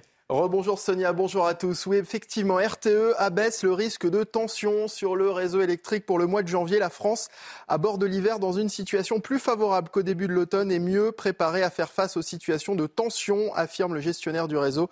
Une évolution favorable à mettre sur le compte d'une forte baisse de la consommation, moins 9% sur les quatre dernières semaines. Un réseau criminel de très grande ampleur démantelé à Bordeaux. Sept personnes ont été mises en examen en, fin de semaine dernière pour vol et recel en bande organisée. Elles exploitaient une centaine de voleurs dans l'agglomération. Le butin servait notamment à investir dans l'immobilier en Algérie. Écoutez les précisions d'Abdoulaye Kanté. Les policiers étaient interrogés sur CNews ce matin. Ces réseaux, en fait, ce sont des réseaux structurés, euh, notamment qui sont commis par euh, voilà, des étrangers ou des personnes qui euh, voilà, sont, utilisent l'immigration illégale pour s'adonner à des vols. Donc euh, là, je, dois féliciter quand même euh, mes collègues du groupe euh, enquête qui ont pu démanteler. en plus, c'est un très très gros réseau. Les individus s'adonnent à du cambriolage. Donc, et ce qu'ils font, c'est que le but, c'est de tout de suite écouler la marchandise, donc ce qu'on appelle du recel. Emmanuel Macron en Jordanie ce mardi. Un sommet est organisé avec des représentants des principaux acteurs du Moyen-Orient, dont l'Iran et l'Arabie saoudite. Objectif désamorcer les crises qui secouent la région. La conférence Bagdad 2 fait suite à une première édition organisée dans la capitale irakienne en août 2021 à l'initiative d'Emmanuel Macron et de l'Irak. 300e jour de grève en Ukraine. De son côté, Vladimir Poutine admet que la situation est extrêmement difficile dans les quatre régions du sud et de l'est de l'Ukraine dont Moscou revendique l'annexion sans les avoir entièrement conquises. Le président russe s'est exprimé dans une vidéo à l'attention des employés des services de sécurité, du renseignement extérieur et de protection des hauts responsables. Il a salué leur travail en précisant qu'ils agissaient dans les nouvelles régions de Russie, assurant que les personnes vivant là-bas dépendent de la protection russe. Nouvelle grève des infirmières au Royaume-Uni. Les infirmières poursuivent leur mouvement pour tenter d'obtenir une augmentation de salaire, un mouvement qui menace de durer face à un gouvernement inflexible. Écoutez ces grévistes interrogés tout à l'heure. Oui, nous faisons de notre mieux pour assurer la sécurité de nos patients, mais nous avons besoin de plus de personnel pour nous aider. Nous avons besoin de plus de personnel sur le terrain pour s'occuper des patients jour après jour, la nuit, le jour, le week-end. La sécurité des patients est menacée chaque jour en raison du manque de personnel, non seulement dans le secteur des soins infirmiers, mais aussi dans les services d'ambulance, chez les professionnels paramédicaux, chez nos médecins.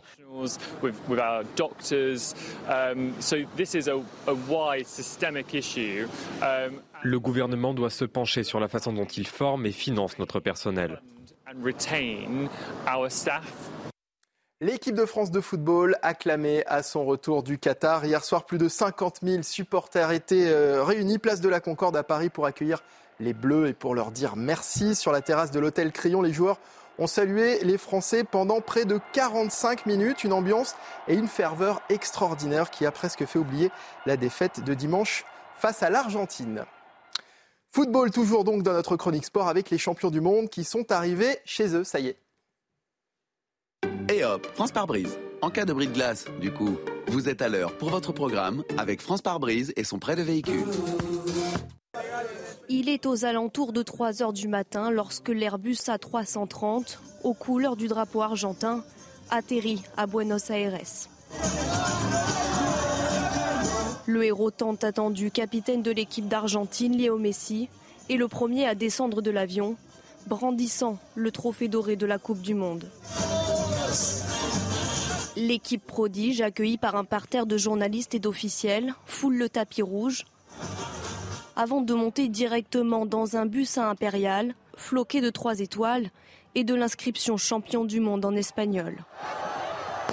Sur la route, des milliers de supporters acclament les nouveaux champions.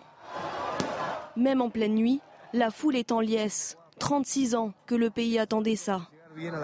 Le drapeau national ainsi que le portrait de Maradona, joueur légendaire disparu il y a deux ans, sont brandis.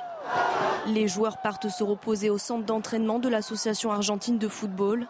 Un peu de repos aussi pour les supporters avant la grande parade, en ce jour férié décrété par le gouvernement.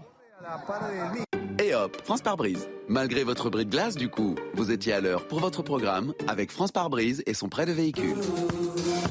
Voilà, impressionnante hein, cette foule. Évidemment, là, c'est tout un pays aussi derrière. C'est une religion. Ouais. Faut se méfier.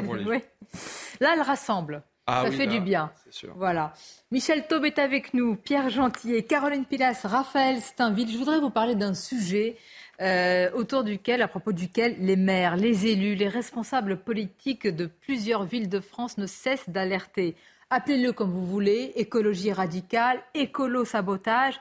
De plus en plus de maires, d'élus tirent la sonnette d'alarme sur des actions violentes de sabotage de la part de ces militants déterminés, radicaux, très très organisés et j'ajoute convaincus de mener leur action au nom du bien. Ah, et ça, quand quelqu'un vous dit c'est au nom de ton bien que je vais te faire quelque chose, je vous conseille, pardon, modestement, de dire oh là, surtout pas. S'en méfier. Mais alors, quand c'est une euh, des groupes qui vous dit c'est au nom du bien, ils sont, ils sont d'ultra gauche, du coup, on peut le dire là. Non ah là, vous pouvez, oui, ah, mais pas politiquement correct. Dire, hein, vous savez. J'hésitais, mais là, parce ah, que c'est des bah, actions violentes. Écologie radicale. Ultra nuls. Ultra oui, Je vois des drapeaux là. Euh, et Gérald Darmanin a même parlé d'éco-terrorisme. Allez, c'est Noël. Bah écoutez. Non, mais il faut arrêter. Quoi. Je sais que c'est la course à l'échalote. Incendie volontaire de boîtiers électriques, d'antennes 3G et d'antennes relais en Savoie. Mm. Armoire de fibres incendiées par des pneus dans le Finistère. Câbles sectionnés dans le Var ou en Isère. Sabotage de sites protégés au nom de la justice sociale à Cahors et en Haute-Garonne. Bref, c'est une carte de France vraiment sabotée avec vraiment, euh, et ça il faut insister, des groupuscules qui sont très très organisés, infiltrés et qui quand vous venez leur dire quelque chose, ah mais non, attention, c'est la fin du monde. Qu'est-ce que vous pouvez opposer comme argument à quelqu'un qui vous dit mais monsieur c'est la fin du monde, il faut agir? Bah, lui dire, Lui dire, lui dire peut-être qu'avant la fin du monde, il s'agit de respecter un minimum la démocratie, pardon. Hein, mais ça c'est vraiment, alors ça pour le coup c'est vraiment quelque chose qui, quand on, par exemple, j'étais frappé par un témoignage d'un militant, euh, bah, peux le dire effectivement d'extrême gauche. Vous savez ces gens qui s'étaient mis sur l'autoroute mm. et qui empêchaient justement les voitures de circuler. Et, après, il avait, il avait été interrogé et il expliquait, mais en fait, on, on ne peut rien faire parce que la fin du monde arrive. Et, on sait bien qu'il y a un gouvernement qui a été, voilà, un gouvernement qui a été élu, mais, mais qu'est-ce que vous voulez? Il y a la fin du monde. Moi, je pense qu'il y a aussi une, une responsabilité de certains politiques, euh, politiques de gauche, et aussi de certaines icônes comme Greta Thunberg, euh, qu'on a fait monter un petit peu comme ça sur le devant de la scène, et qui, eux, pouvaient jouer sur les peurs. Hein. Là, pour le coup, jouer sur les peurs, il n'y a aucun problème. On en voit les effets direct avec ce genre d'actions, qui en plus sont des actions imbéciles, et on pourra en parler, qui, je pense, sur le plan euh, écologique et sur, même sur l'impact politique, c'est nul, voire même c'est négatif. Euh, donc il faut pointer, c'est vraiment ce que je veux insister, ça, la responsabilité Négatif, mais pour qui? Peut-être pour vous, pour nous, pour ceux qui nous regardent, mais pour une partie, je dirais, de la jeunesse. Non mais attention, parce que Raphaël, ils ont une logique révolutionnaire. Elle l'a appuyé sur un discours apocalyptique. qui est très bien structuré. Euh, je vous assure que pour certains, nous on dit ça ne nous touche pas, on a l'impression que c'est une régression même mentale hein, euh, quand vous euh, vous attaquez à des peintures évidemment, mais, pour d'autres. mais regardez, regardez aussi à, quel point ça a un impact, notamment dans vous, vous évoquiez les plus jeunes et donc cette génération qui, qui arrive. le nom de, de, ces jeunes qui aujourd'hui se refusent à, à imaginer qu'ils puissent avoir des enfants parce que le bilan carbone de, d'une progéniture euh, ne ferait qu'alourdir le fardeau pour la planète. Ça, c'est, un discours qui, qui, qui, est ancré, de, mais qui ne date pas d'hier. Euh, souvenez-vous, les premières actions euh, violentes, c'était le, démontage du McDo à Millau. on, a, on a connu le, les, le, vandalisme dans des, dans des champs d'expérimentation d'OGM. Et puis, c'est allé crescendo avec toujours l'idée, vous l'aviez très bien dit tout à l'heure, que c'est au nom du bien, euh, habillé d'un discours de plus en plus apocalyptique qui finalement empêche de penser euh, la, réalité des choses et donc ils sont comme précipités vers des actions de plus en plus absurdes, mais parce qu'ils n'ont pas d'autre choix, qu'ils ont besoin de s'exprimer. Mais c'est dangereux, bien évidemment. Et... Avant, qui en avait bah, Pour ceux qui C'était José Bové. Oui. oui. Mais pardon, José Bové, quand vous l'interviewez, il y avait. Il est devenu très raisonnable. Oui, oui, oui. Et puis il y avait une logique. C'était une forme de alors lanceur d'alerte, il y avait, il y avait, un, il y avait une, communication. Là, c'est impossible. Mais impossible de débattre sans s'invectiver, sans C'est impossible, Sonia, pardon, de débattre avec ces gens-là, bien que nous soyons tous conscients qu'il y a un réchauffement climatique, qu'il y a une pénurie de ressources, parce que ces personnes vont vous mettre en avant la planète. L'humain n'a pas d'importance. Ce qui compte, c'est la planète. Après nous, le déluge. Donc, partant de ce principe, ce sont des prédicateurs. Armageddon, apocalyptique, ah appelés les comme vous voulez, hein, parce que leur cause passe au-dessus de celle de tous les autres.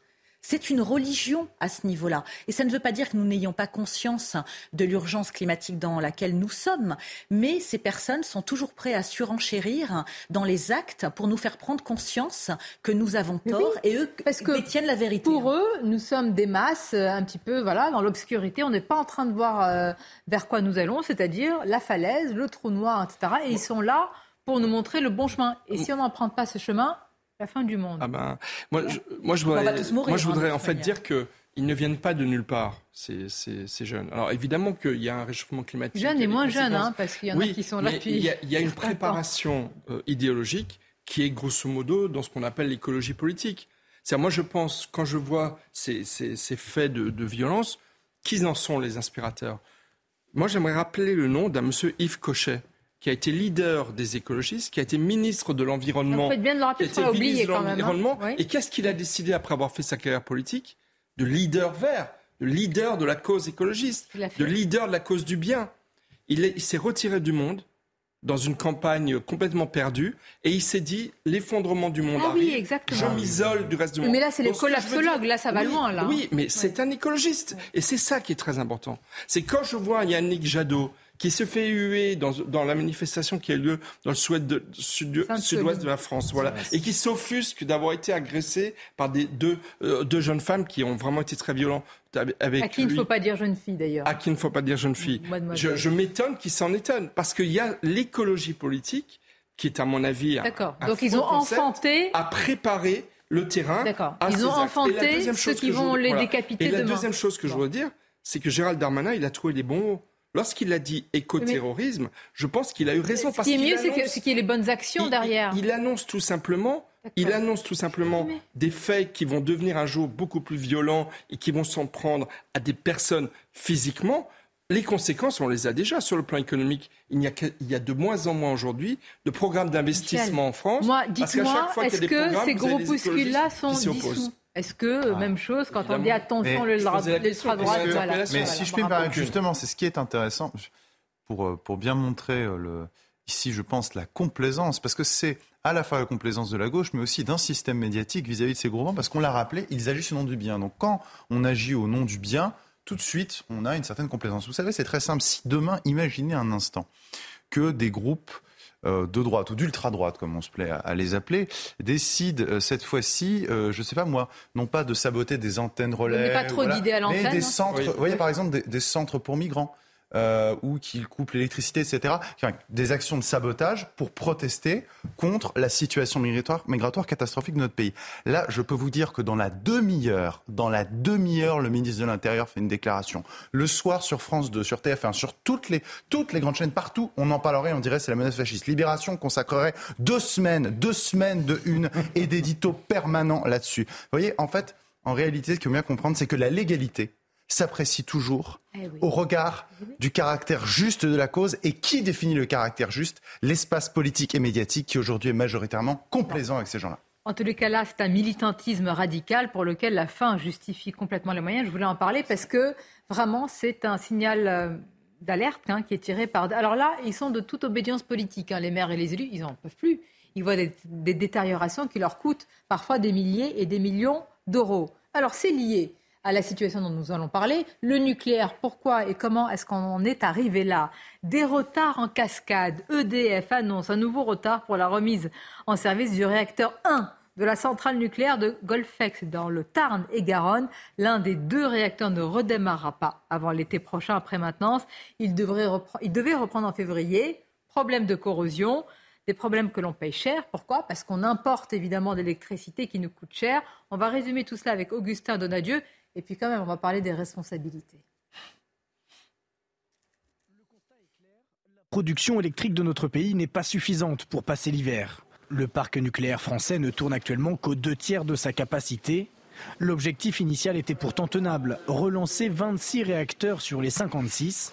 Mais aujourd'hui, seuls 10 d'entre eux ont véritablement été reconnectés. La cause de ce retard, des travaux de maintenance qui prennent plus de temps que prévu, mais surtout de minuscules fissures découvertes sur certains tuyaux de secours qui obligent EDF à appliquer le principe de précaution. Pour remédier à ce phénomène inexpliqué, 500 techniciens de haut niveau sont mobilisés chaque jour sur chaque chantier, qui s'ajoute aux 1500 spécialistes de la maintenance électrique déjà à pied d'œuvre. En plus de menacer la bonne alimentation électrique de l'Hexagone, cette affaire aura coûté 32 milliards d'euros à EDF, fait exploser le prix de l'énergie et plomber l'économie française de 0,4 points de produit intérieur brut, selon l'INSEE. On va revenir sur les responsabilités autour du nucléaire parce que certains disent depuis ce matin, je l'entends, haro sur EDF, euh, e mais rassurons-nous, tout va bien. RTE a publié donc euh, cette note hein, sur des risques de coupure très faibles en, janvier. Alors c'est vrai, on a diminué notre consommation euh, d'électricité, mais vous avez remarqué qu'il y a quand même un redout. Le temps la météo est avec euh, RTE, si je puis dire, le gouvernement. Tant mieux. On prie le ciel pour pas de coupure. Personne n'évoque ça. Mais enfin, euh, l'hiver a été rude en partie. Là, il l'est moins. Ça aide pour éviter deux jours. Depuis deux jours. Et puis la baisse de consommation. pas Madame Météo, mais ça va durer. la baisse de consommation, c'est la baisse de consommation, c'est aussi la baisse de la production. C'est-à-dire qu'il ne faut pas être dupe. Bah, C'est-à-dire que, évidemment, pour 5% de la baisse, ce sont les, euh, les concitoyens, nos concitoyens qui sont on va dire, bons élèves et qui répondent en partie aux injonctions euh, du gouvernement. Qui n'ont pas le choix, mais la réalité, voilà, c'est qu'il y a 80... Tout ça. Euh, voilà.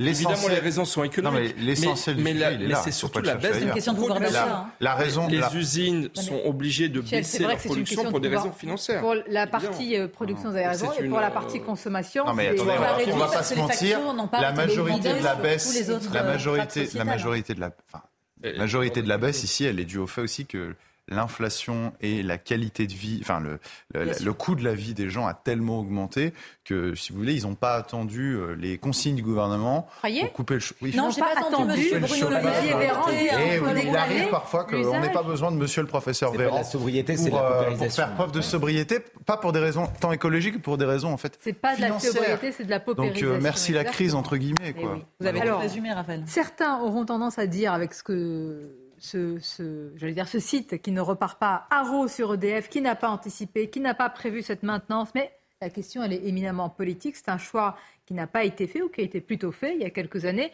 Je voudrais qu'on écoute. Euh, c'est un conseiller politique. Il a été conseiller de Nicolas Sarkozy. Il est aujourd'hui écrivain, historien, et il a rédigé. Je ne sais pas si vous vous souvenez de ce discours de Nicolas Sarkozy prononcé le, en février 2000, 2011 au Tricastin, 12. Oui. oui, vous avez raison. Au Tricastin, et euh, où tout est dit en réalité. Écoutons Camille Pascal.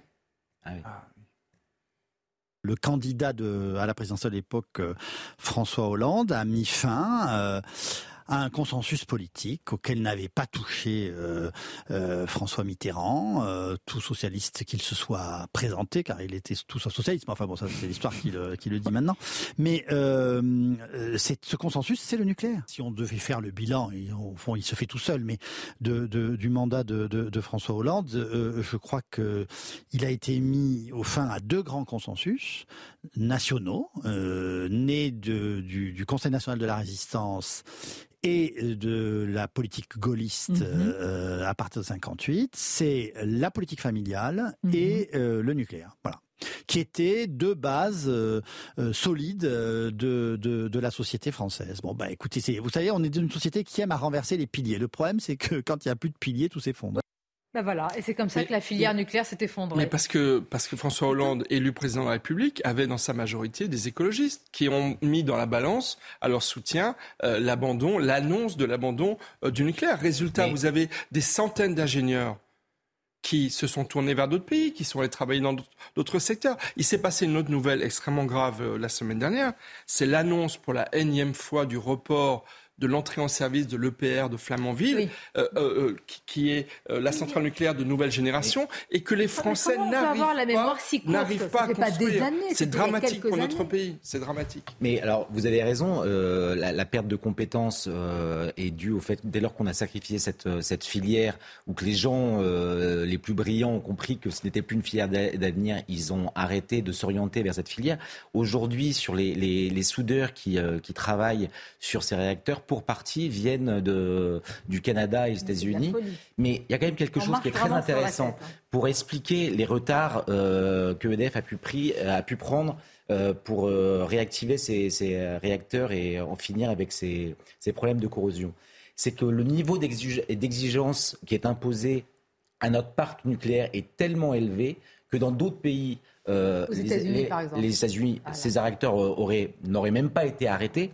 Et là, euh, le, degré d'exposition au taux de, radioactivité de, ces soudeurs les oblige finalement à des rotations extrêmement euh, C'est un principe de surprécaution là qui nous Sur chaque réacteur, c'est 500 personnes qui, qui, sont qui sont qui sont amenées à travailler. Sur le de Flamanville, c'est pas une question de surprotection, de précaution. il y a le principe de précaution. mais il y a malheureusement aussi un niveau de compétence qui a beaucoup baissé je, ne dis pas, le contraire, mais de Flamanville, c'est dramatique. On ajoute, on ajoute à ce problème de compétence en plus ce principe de précaution qui est aujourd'hui écrasant. Donc on se met des boulets aux pieds.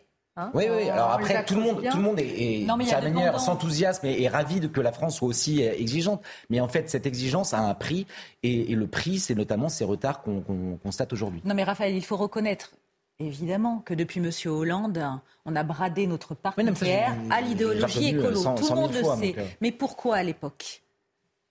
Le bah, pour un avait... accord euh, politique. Oui, bien euh, sûr, mais le, le, nucléaire avait une très mauvaise presse. Ah bah, mais il, y a eu Tchernobyl, il y a eu Fukushima, donc tout le monde était effrayé. Vous voulez dire même l'opinion publique Oui, je pense qu'une partie de l'opinion publique. Pardonnez-moi, elle était biberonnée à des discours euh, bah idéologiques. Mais on a, il y avait une intellection des lobbies. pour décarboner une énergie qui est, déjà déjà Sauf que maintenant, on voit qu'on n'a plus de souveraineté. Une fois de plus. Bon, bah alors c'est un sabotage français, c'est ce que dit Camille Pascal. Écoutons-le.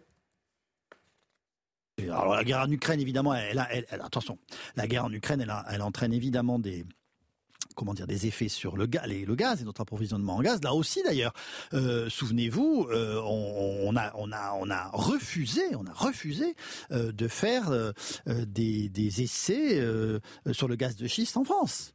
Je ne sais pas si on peut parler de sabotage. Je crois que c'est une erreur politique historique. C'est une erreur politique historique euh, que personne n'a voulu voir à l'époque, puisqu'on a, on a brocardé ce discours. Euh, euh, Vous avez eu une formule d'ailleurs. oui, on ne joue pas, on ne eh joue pas le, la politique nucléaire française sur le tapis vert de la politique. Le vert étant évidemment bien choisi. On pourrait presque dire que c'est la roulette russe. enfin, en ce moment, pas, mal Si je puis me permettre, c'est pas une, c'est pas une erreur. Il faut utiliser les mots. C'est une trahison. Le gouvernement de François Hollande et ses ministres au cas particulier de l'écologie. Et on peut même remonter encore, parce que ce discours, il faut remonter jusqu'au ministre de l'écologie euh, de Lionel Jospin. Je pense notamment à une vidéo euh, récente où ah. euh, Dominique Voynet et d'autres ministres de l'écologie se sont vantés d'avoir saboté, saboté le nucléaire. En réalité, ces gens-là sont comptables de la situation énergétique aujourd'hui catastrophique que traverse la France. Ces gens-là doivent rendre des comptes devant des commissions d'enquête. Ils doivent s'expliquer devant les Français parce que ces choix politiques qui sont, qui sont plus que choix politiques, ce sont des trahisons. En 2002, qui en 2012, qui, qui, a été élu? Oui, il, François, Hollande a été élu. Je suis le premier à vous parler de la responsabilité des électeurs. Vous pas dire. Oui, mais ça ne les exonère pas. ça ne les exonère pas de leur responsabilité. Ils ont sacrifié la politique nucléaire de la France en 2014 pour un accord, un accord avec les Verts sur Fessenheim. oui, ça, je, et sur la politique nucléaire de manière globale. Je suis le premier à avoir dénoncé le fait que euh, Hollande était prisonnier de ses accords électoraux avec Cécile Duflot et les Verts en 2012. Mais ça remonte à plus loin, parce que grosso modo, dans l'appareil d'État, on a remplacé le ministère de l'Industrie par le ministère de l'Écologie. Et ça, ça remonte à très loin. Ça remonte à déjà quasiment 30 ans. Donc, si vous voulez, il y a aussi, euh, voilà, il y a une idéologie générale qui s'est imposée, dont on paye aujourd'hui très très fortement le prix et qui nécessite une prise de conscience et une réactivation des filières technologiques. Les gouvernements, il n'y a pas besoin d'aller aussi loin. d'ingénieurs qui, qui gouvernent dans notre pays? Pardon, mais rappelons quand même que lors de la fin du premier quinquennat de M. Macron, Monsieur Macron, Madame Borne et Monsieur Philippe se sont félicités de la fermeture de Fessenheim. Hein, ça date euh, vous de. une transition parfaite. Philippe qui a été. Madame, Borne se félicite d'autre chose en ce moment. Elle est en déplacement en Seine-Saint-Denis. Elle a vu la note d'RTE qui dit, et ça il faut s'en féliciter, des risques de coupure très faibles en janvier. Elle dit bravo, vous avez été très docile. Et, euh, bravo les pauvres. Ouais. Non mais excusez-moi, c'est ça le sujet. C'est la vérité, c'est quand même. C'est ça, c'est vraiment. D'accord. Écoutons-la, malheureusement. Hein. Écoutons-la. Les Français ont entendu les appels sur la sobriété. Vous savez que notre consommation a baissé de près de 10%. Ça, c'est nos efforts à tous et ça montre que quand on se mobilise tous, c'est efficace. Puis également les remises en service de plusieurs réacteurs. Donc effectivement, les nouvelles prévisions de RTE sont plus optimistes. Et on peut s'en réjouir et c'est grâce aux efforts de chacun. Je bah suis sidérée, moi, par ces propos. Honnêtement, je vous rejoins. Je, vous, le, redis. Non, mais, non, mais de la démagogie. Mais attendez, est-ce que Mme Borne a conscience de la hausse de l'alimentation? Hmm de la hausse des factures énergétiques, vestimentaires. Non, je n'ai pas la sensation parce que c'est catastrophique. Je vais enfoncer des portes ouvertes, mais choisir, c'est renoncer. Donc, si la plupart des Français se chauffent moins, font plus d'efforts au niveau de la sobriété énergétique, c'est parce qu'ils n'ont pas le choix. Et précédemment, il y avait déjà 10 millions de pauvres en France, de gens précarisés qui mettent plusieurs couches chaque hiver, à qui on n'a pas besoin de faire des grandes leçons de morale pour mettre des cols roulés. Elisabeth Borne félicite les Français. Il y a peut-être une, une, autre solution. On peut peut-être aller encore plus loin. Peut-être qu'Elisabeth Borne peut augmenter encore plus, par exemple, vous voyez, euh, euh, la TVA, je ne sais pas moi, sur l'énergie, je suis sûr que ça va fonctionner sur la sobriété.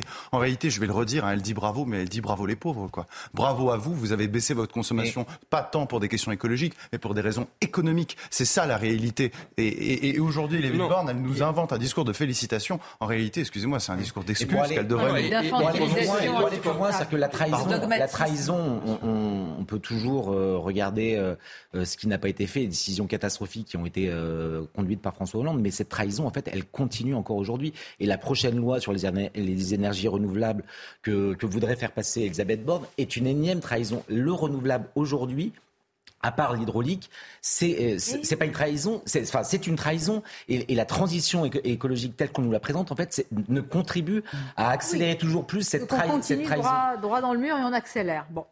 Euh, et on rouvre une usine à charbon en Moselle. Vous étiez au bord du Gouffre, vous avez fait un grand pas en avant. Et, Hop, hop, c'est le, moment de la pause. Vous allez parler juste après, Michel. Pourquoi? Parce que votre avis, évidemment, et ce que nous invitez va m'intéresser.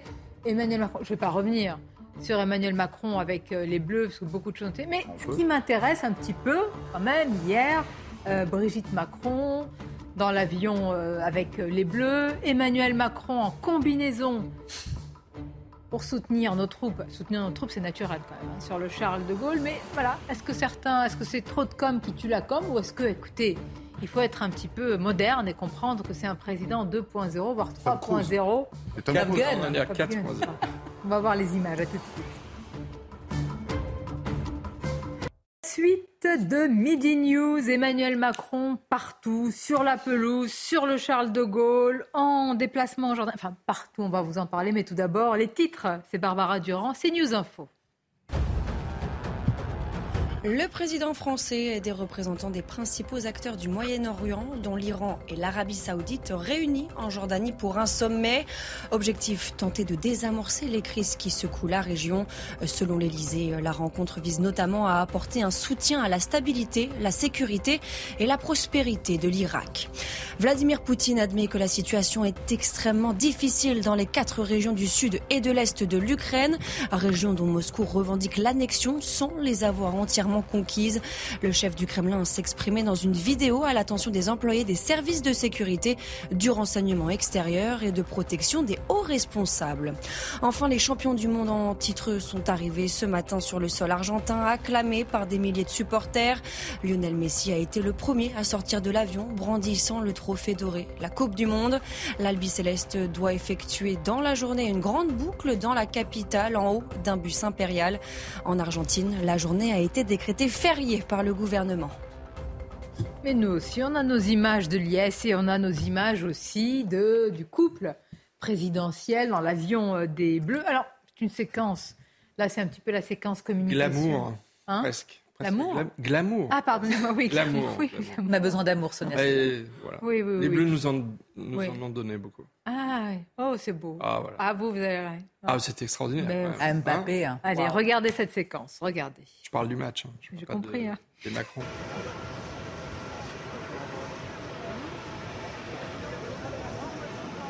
Alors, moi j'ai vu qu'elle était très commentée.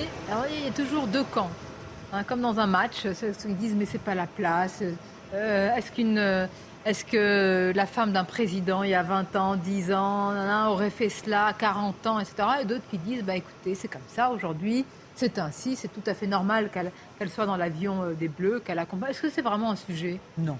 Je pense que Non, c'est pas un Non sujet. sujet C'est pas un Mon sujet. sujet, Monsieur Macron avait d'autres obligations, donc du coup, elle, elle est revenue en France avec l'équipe de France. C'est pas choquant. Oui, oui, non. Nous sommes d'accord. Bien Bon, sûr, on va pas maintenant- critiquer sans arrêt. Ah, Non, maintenant, ce qui m'intéresse, c'est. Emmanuel Macron partout. Ah, partout, d'ailleurs, sauf, disent certains, en France. Donc, heureux, qui, comme lui, ça fait un beau voyage à Oh, oh. l'étranger. Bref, bref, bref. Il était donc sur la pelouse au Qatar. Et puis voilà, ces images. Alors, je précise quand même, Il à n'était bord, pas en short sur la pelouse quand même, euh, je vous rassure. Oh. Bah, à pelouse bord du porte-avions Il Charles aurait pu de être Mauvais tenté. augure, Il aurait pu être tenté. Est-ce que, écoutez, ça vous choque ou est-ce que ce sont les, les dirigeants, les leaders modernes aujourd'hui? Certains ont fait la comparaison avec euh, Justin Trudeau, euh, qui a un petit peu la même appétence pour enfiler d'autres costumes.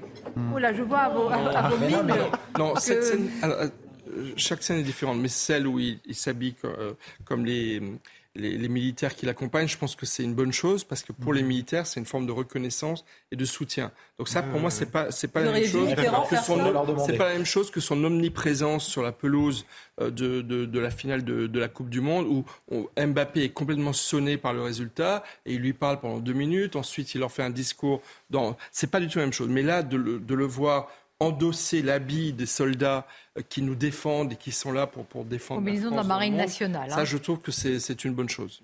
Pour moi, ça n'a Ouais, rien à voir. on, est passé, on est passé quand même de, de Pilon, conseiller de Mitterrand, Chirac et, et d'autres présidents qui avaient euh, théorisé la, la rareté de la parole présidentielle, à un Emmanuel. Macron qui lui-même avait conscience de ce côté un On petit peu à une société euh, jupitérien. Oui, mais en Des réseaux la- la- la- sociaux, La, vérité, c'est qu'on a l'impression qu'il a presque un hologramme. Il est partout, omniprésent, euh, euh, et souvent pour ne pour ne pas dire grand-chose. C'est-à-dire que c'est une présidence bavarde, mais qui produit euh, pas grand-chose.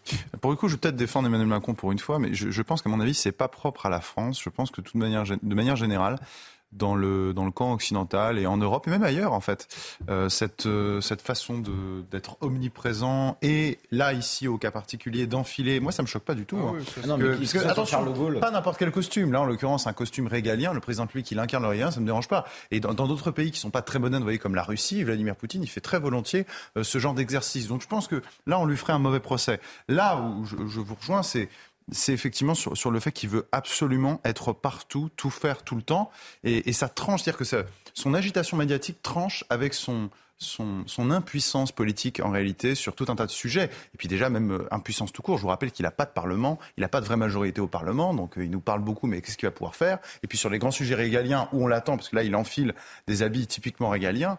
Euh, on a parlé du régalien tout à l'heure. Il n'a pas un bilan mirobolant. Mais très bien, mais sur la scène internationale, il y a quand même une image, une image du pays. Moi, ça ne me déplaît pas. Enfin, Ça je, voilà, je ça me pense dérange. que je- J'ai du mal avec l'omniprésence permanente. Non, mais ça, je parle trouve que c'est un peu de l'ordre de l'indécence hein, et de l'impudeur. Il avait tout à fait le droit de soutenir, de réconforter un Kylian Mbappé ainsi que l'équipe de France dans les vestiaires. Sans caméra. Non, mais moi je vais Ah oui, oui, ça, je Sans caméra et sans micro. D'accord. Que ce soit quelqu'un de tactile et de chaleureux, quand on connaît un Mais peu Emmanuel. Macron, ça n'a rien d'étonnant. En plus, c'est un supporter, un fan de foot.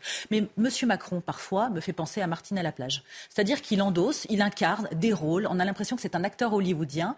Et il est toujours mieux à l'étranger, à nous tacler la plupart du temps, quand même, nous, petits Gaulois, réfractaires, qu'à essayer de résoudre des problèmes franco-français. Et moi, là-dessus, ça me gêne. euh, oui, vous dites acteur, mais un, un- Non, c'est- un président de la République. euh, C'est un adolescent. Et je, je, je- je ne me Ouh. souviens plus Là, qui a prononcé. Catherine Ney. Catherine Ney. Exactement. Je Elle a pensais dit Marie qu'elle avait France Garot dans 35 la tête, mais pardonnez-moi, mais je n'étais pas très très loin. Catherine. Euh, Cat- Catherine, Catherine non, Ney. de grande dame. Oui. Euh, Ah, Catherine, grande- bien sûr. Catherine. Non, mais Ca- Catherine Ney, effectivement, a tout à fait raison dans son diagnostic. C'est-à-dire que quand on regarde les scènes d'Emmanuel Macron euh, lors de la Coupe du Monde, euh, quand il est dans, dans l'estrade, quand il hurle et quand il va voir Mbappé qui le touche par la tête, quand il va voir le, le sélectionneur qui le prend par l'épaule, enfin, cet homme ne se contrôle pas. Et, c'est ça qui, nous, qui peut nous faire dire effectivement que c'est un éternel adolescent. Et j'ajouterais aussi autre chose qui, je pense, n'a pas été assez relevée, c'est, je pense que ce qui est vraiment ce qui a transpiré dans ce match, c'est son insincérité. Vous savez, quand on perd un match, tout le monde est à plat. tout le monde. Je veux dire Là, c'est autant parfois en critique, mais là, ah ouais, non, mais sondé le cœur et, parce que je vais vous dire pourquoi. Je vais vous dire pourquoi il transpire l'insincérité. Parce que quand on est dans une finale de Coupe du Monde et qu'on perd la Coupe du Monde, regardez, tous les gens, tous les supporters, tous les joueurs, tout le monde était à plat. Il n'y en avait qu'un seul qui n'était pas à plat. Il y en a un seul qui était omnipotent, qui touchait tout le monde, qui faisait des grands discours, qui disait celles et ceux aux joueurs de l'équipe de France de football, c'était Emmanuel Macron. Celles et ceux dans un vestiaire de, de joueurs. Ouais, ça, c'est l'insincérité. Moi, ce qui m'a dérangé, pardon, Michel, pardon, ce qui m'a dérangé, c'est qu'il fasse un lien avec la politique. C'est-à-dire que quand on réconforte quelqu'un qui est sous le niveau de la mer, qui a perdu, on ne se met pas en avant normalement en termes de politesse et de savoir-vivre. Et lui, il a fait un lien direct avec sa politique et son mandat. Moi, c'est ça qui m'a heurté en fait. C'est pas de la sincérité. Je pense que c'est un ego euh, tellement surdimensionné qu'effectivement, il ne se rend même pas compte que Mbappé, tout d'abord sur la pelouse et ensuite dans les vestiaires, personne finalement ne l'écoute. Il est complètement seul à parler, comme s'il parlait dans un, dans un miroir. Donc là, là, je pense qu'il y a eu un problème effectivement de suroccupation et de récupération politique de, de sa part qui est, qui, tout simplement dont les Français euh, ne, sont pas dupes. Alors en même qu'il n'a pas l'intelligence des situations. Je pense que véritablement, il a pensé à, à lui Bien et il s'est dit de toute façon au seuil de la, de la victoire, ils ont quasiment gagné, il faut la jouer, etc. Et voilà, ce bénéfice.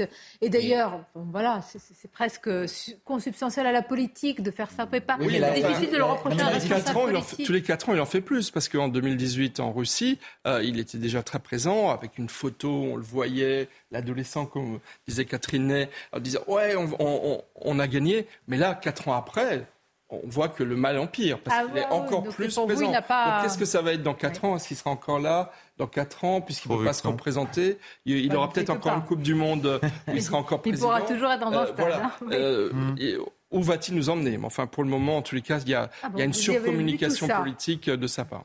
Vous avez vu tout ça aussi euh, pour vous, Raphaël Saint-Ville? Non, peut-être pas autant, mais moi, moi ce, que, ce, que je, ce que je déplore en fait dans, cette communication outrancière, c'est que la communication, euh, enfin, elle devrait euh, permettre de, de dire la vérité.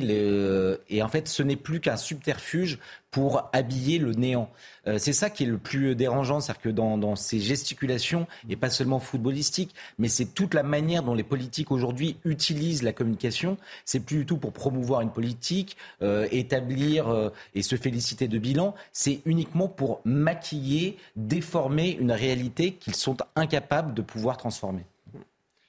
Et, donc, dans 4 ans, sauf euh, évidemment accident, il sera toujours président de la République, puisque dans 4 ans, la Coupe du Monde aura lieu aux États-Unis, Mexique, Canada, et on sera en 2026. Mais d'ici là, il y a les JO. Vous allez voir euh, Donc, il a encore le temps de se préparer pour être encore plus omniprésent dans 4 ans euh, aux côtés des Bleus. Tout autre sujet, mais quoi qu'on pourrait faire un, rapport avec évidemment ce qu'on reproche, ce qu'on a beaucoup reproché au Qatar avec les, joueurs qui n'ont pas pu porter ce, ce, brassard qui était interdit pour les droits comme on dit aujourd'hui, humain. Enfin, mais je préfère, ah oui, il faut pas dire les droits de l'homme, vous avez tout à fait raison. Mais il faut dire, plus inclusif. Il faut dire les droits de l'homme, c'est pour ça que je dis comme on dit, mais je préfère dire droits de l'homme, et en particulier évidemment pour euh, euh, la lutte contre l'homophobie, etc. Je voudrais qu'on insiste sur un chiffre, parce que c'est vraiment une augmentation qui est conséquente euh, des plaintes, des agressions, une violence débridée. Donc l'homophobie en Ile-de-France, regardez, tout cela est résumé par, ah ben voilà déjà les chiffres, 441 plaintes sur les huit premiers mois de l'année, contre 284 sur la même période en 2021, soit une augmentation de 55%. Alors je sais que certains qui vont regarder cela peuvent dire qu'au contraire c'est bien, libération de la parole, on porte plus facilement plainte, mais quand même le chiffre est assez, euh, me paraît trop important pour résumer à cela. On regarde les détails avec Solène Boulon et Clémence Barbier, on en parle juste après.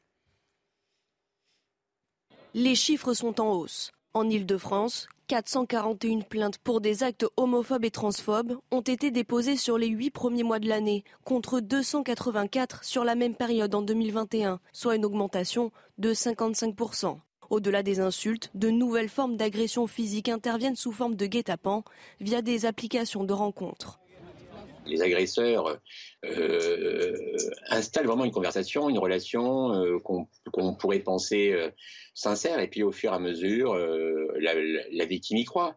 Et quand elle se déplace, malheureusement, ben, ou sinon quand elle reçoit, ben, en fait, ils sont 2, 3, 4, 5 et non plus la personne qui avait le profil en question.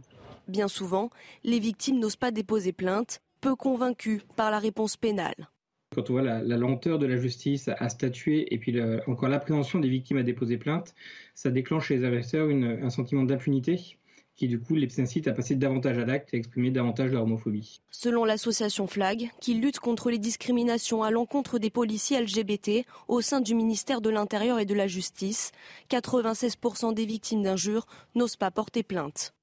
Vous voyez, n'osent pas porter plainte, mais plus 55%, je trouve que c'est un chiffre euh, édifiant, conséquent. Oui, mais il va continuer, il va s'aggraver ce chiffre. Moi, il va s'aggraver, forcément. Bah oui. Bah, écoutez, bah, parce qu'on ne fait pas les bons diagnostics. C'est-à-dire que, il y a quand même, vous ne trouvez pas que c'est, c'est quand même un peu étrange. Ça fait quand même 20-30 ans que les politiques euh, hommes politiques et les politiques publiques, l'État s'emparent de ce sujet. On a des messages en permanence pour nous dire euh, que l'homophobie et l'attaque contre, enfin les, les, discriminations à l'égard des homosexuels et, et ici les, les, coups, parce que c'est ça, hein, c'est les agressions, euh, c'est quelque chose qui ne doit pas être toléré. Et pourtant, on a une augmentation. Il serait peut-être temps à un moment de s'interroger et de se dire qu'il y a peut-être, peut-être encore, alors je suis désolé, je vais faire hurler dans les chaumières, mais euh, quelque chose à aller voir du côté de l'immigration. Pardon, je veux dire, les, vous savez, les deux pays en France, qui sont les deux nationalités qui sont plus représentées, c'est le Maroc et l'Algérie. Dans ces deux pays, c'est jusqu'à trois ans de prison, jusqu'à trois ans de prison pour homosexualité. D'accord Quand on importe euh, une partie de ces pays-là, on importe aussi avec, malheureusement, certains travers, et typiquement ce genre de travers. il y a un cas pratique très simple pour comprendre ça. Est-ce qu'il est plus facile, mettez un couple homosexuel, dites-lui s'il est plus simple de se promener main dans la main dans n'importe quelle ville de Seine-Saint-Denis ou dans une banlieue de l'Ouest euh, de Paris ou dans un petit village de France. C'est une évidence. Mais il y a un facteur culturel. Mais moi, ce qui m'intéresse, c'est vous avez raison sur la communication. C'est une cause nationale, euh, évidemment, comme les violences, la lutte contre les violences faites aux femmes. Et à chaque fois, les chiffres sont de plus en plus importants. Oui, parce qu'on pose pas les. je suis désolé, j'en reviens encore là. on n'étudie pas quelles sont les vraies causes.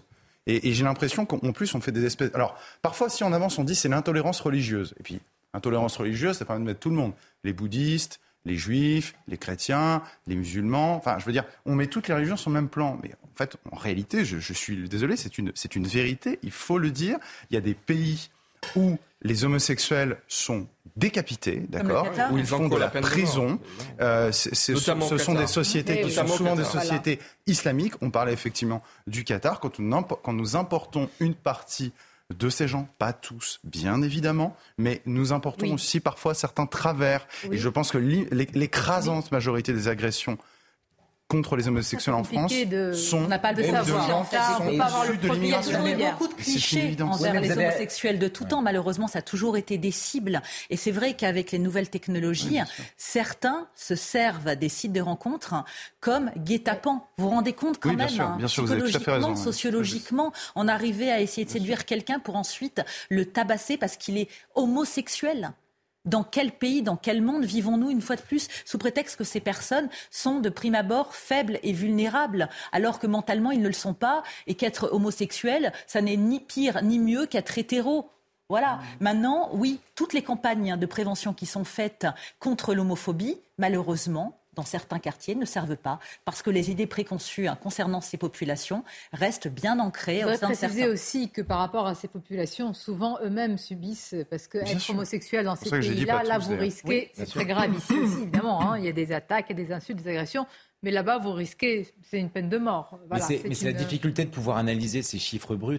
que, et je pense que Pierre Gentillet a largement raison dans son diagnostic, euh, c'est-à-dire que si on commente euh, cette simple augmentation et qu'on ne met pas cela en rapport avec euh, d'abord la typologie des personnes qui agressent et si on ne met pas ça en rapport aussi avec le poids euh, de, cette immigration dans certains, certains quartiers qui rend impossible euh, à des personnes de, de, pouvoir se trimballer main dans la main, euh, on passe à côté, à côté du sujet. Donc c'est très difficile d'avoir une analyse précise et, d'en faire des tonnes. un couple, de manière très homosexuel qui se balade main dans la main dans n'importe quelle ville de Seine-Saint-Denis, je ne lui donne pas deux heures avant de se faire, et je pèse les mots, massacrer. Et, pendant ce temps, je suis tout à fait d'accord avec tout ce qu'a dit Pierre Gentillet, et je, je salue cette euh, sincérité. Euh, mais euh, pendant ce temps, vous avez les, beaucoup de dirigeants LGBTQ qui militent avec des islamistes, ah des partisans du port du voile pour les femmes, et qui ne se rendent pas compte qu'en fait, ils pactise avec le diable. Je cherche le nom, et qui, ne, qui, pactise avec le diable parce que justement, ces défenseurs de l'islam radical sont totalement contre l'homosexualité et du coup il y a des alliances totalement contre nature qui produisent des effets à mon avis absolument dramatiques dans, parmi euh, tous les militants euh, de ah, ces C'est la limite de la convergence des luttes. Moi je me souviens d'une vidéo de Ouria Boutelja. Raphaël l'avait aussi en tête, euh, où il y, a deux homosexuels qui, qui l'interrogent et elle, elle, elle, dit très clairement euh, alors cette dame représente un petit peu les banlieues. voilà, je ne vais pas faire trop de publicité, mais, c'est intéressant de voir qu'ils ont pris conscience ces deux homosexuels de gauche de, la limite de cette convergence, euh, si j'ose dire, des, luttes. Il y a un autre mot pour ça, mais je, ne le retrouve plus. Voilà, l'intersectionnalité. Merci. en tout cas, c'est important d'en parler. effectivement, euh, pour répondre à, différents mots à MAUX, il faut souvent poser le bon diagnostic. Alors là, Là où nous allons aller, là, c'est le rassemblement, c'est la liesse, c'est la communion. Là, alors là, regardez, on se demande même comment dans une telle place de la République. Concorde Ah bon, bah écoutez, en direct, ah oui, et l'obélisque, regardez, de cette place incroyable. Là, c'est phénoménal. Ah, c'est pas la Phénoménal, regardez. Je, je, je crois que je crois qu'après le Qatar, ah. l'Argentine, c'est le pays du monde ah où il y a le plus de liesse. C'est impressionnant. C'est une, marée humaine, exactement. Ah oui, oui, c'est. C'est impressionnant. Incroyable. Ce serait, intéressant de savoir combien il y a de personnes qui sont rassemblées. Là, je pense qu'il va y avoir un effet mondial. Là, non, mais, très sérieusement, l'Argentine, c'est le pays au monde où le foot est le plus important. C'est une véritable Brésil, religion. Brésil, Brésil. Ah, il y a des nations de première religion. Nous devenons aussi une nation Il y a toujours une guerre hein. entre les Argentins et le Brésil pour savoir dans quel pays le, foot est plus important véritablement en Argentine, c'est extrêmement important pour tous les habitants.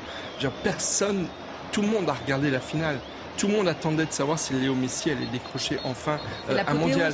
Et donc c'est vraiment, ah en plus l'Argentine c'est un pays qui souffre terriblement mm. de l'inflation, de la crise économique, où les politiques sont complètement dépassées malheureusement en termes d'efficacité de, ah l'action. Et donc pour eux il y a aussi une communion dans, la souffrance la France qui sublime, euh, j'ai envie de dire, le phénomène purement footballistique. Il y a une grande fierté. Rappelons-nous Maradona. Là, il y a tout, oui, tout à fait.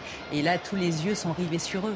Donc euh, c'est aussi ça qui est magnifique. Et puis euh, ils euh, mettent en valeur leur grand champion parce qu'ils savent tous que c'est sa dernière grande Coupe du Monde et qu'à 36 ans, hein, il va bientôt raccrocher les crampons. Et, et, pour Emmanuel Macron, juste pour Emmanuel Macron, je voudrais dire que le président argentin n'est pas, pas là. Le président argentin n'est pas allé à Doha pour la finale parce qu'il a dit qu'il ne voulait pas donner la à ses ah joueurs. Ça, ça aurait été un bon exemple de discrétion euh, que notre président Macron. Il voulait pas. Ouais, mais c'est bien pour qu'il soit porté au nu. On aurait adoré vivre la même chose, vivre cette liesse. Mm. Non, mais alors là, ce sont des images. Euh, c'est quand même impressionnant de voir mm. ça.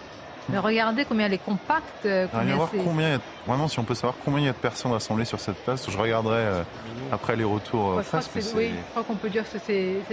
Souvent, on interroge un effet mondial sur l'économie, sur la politique, sur le moral.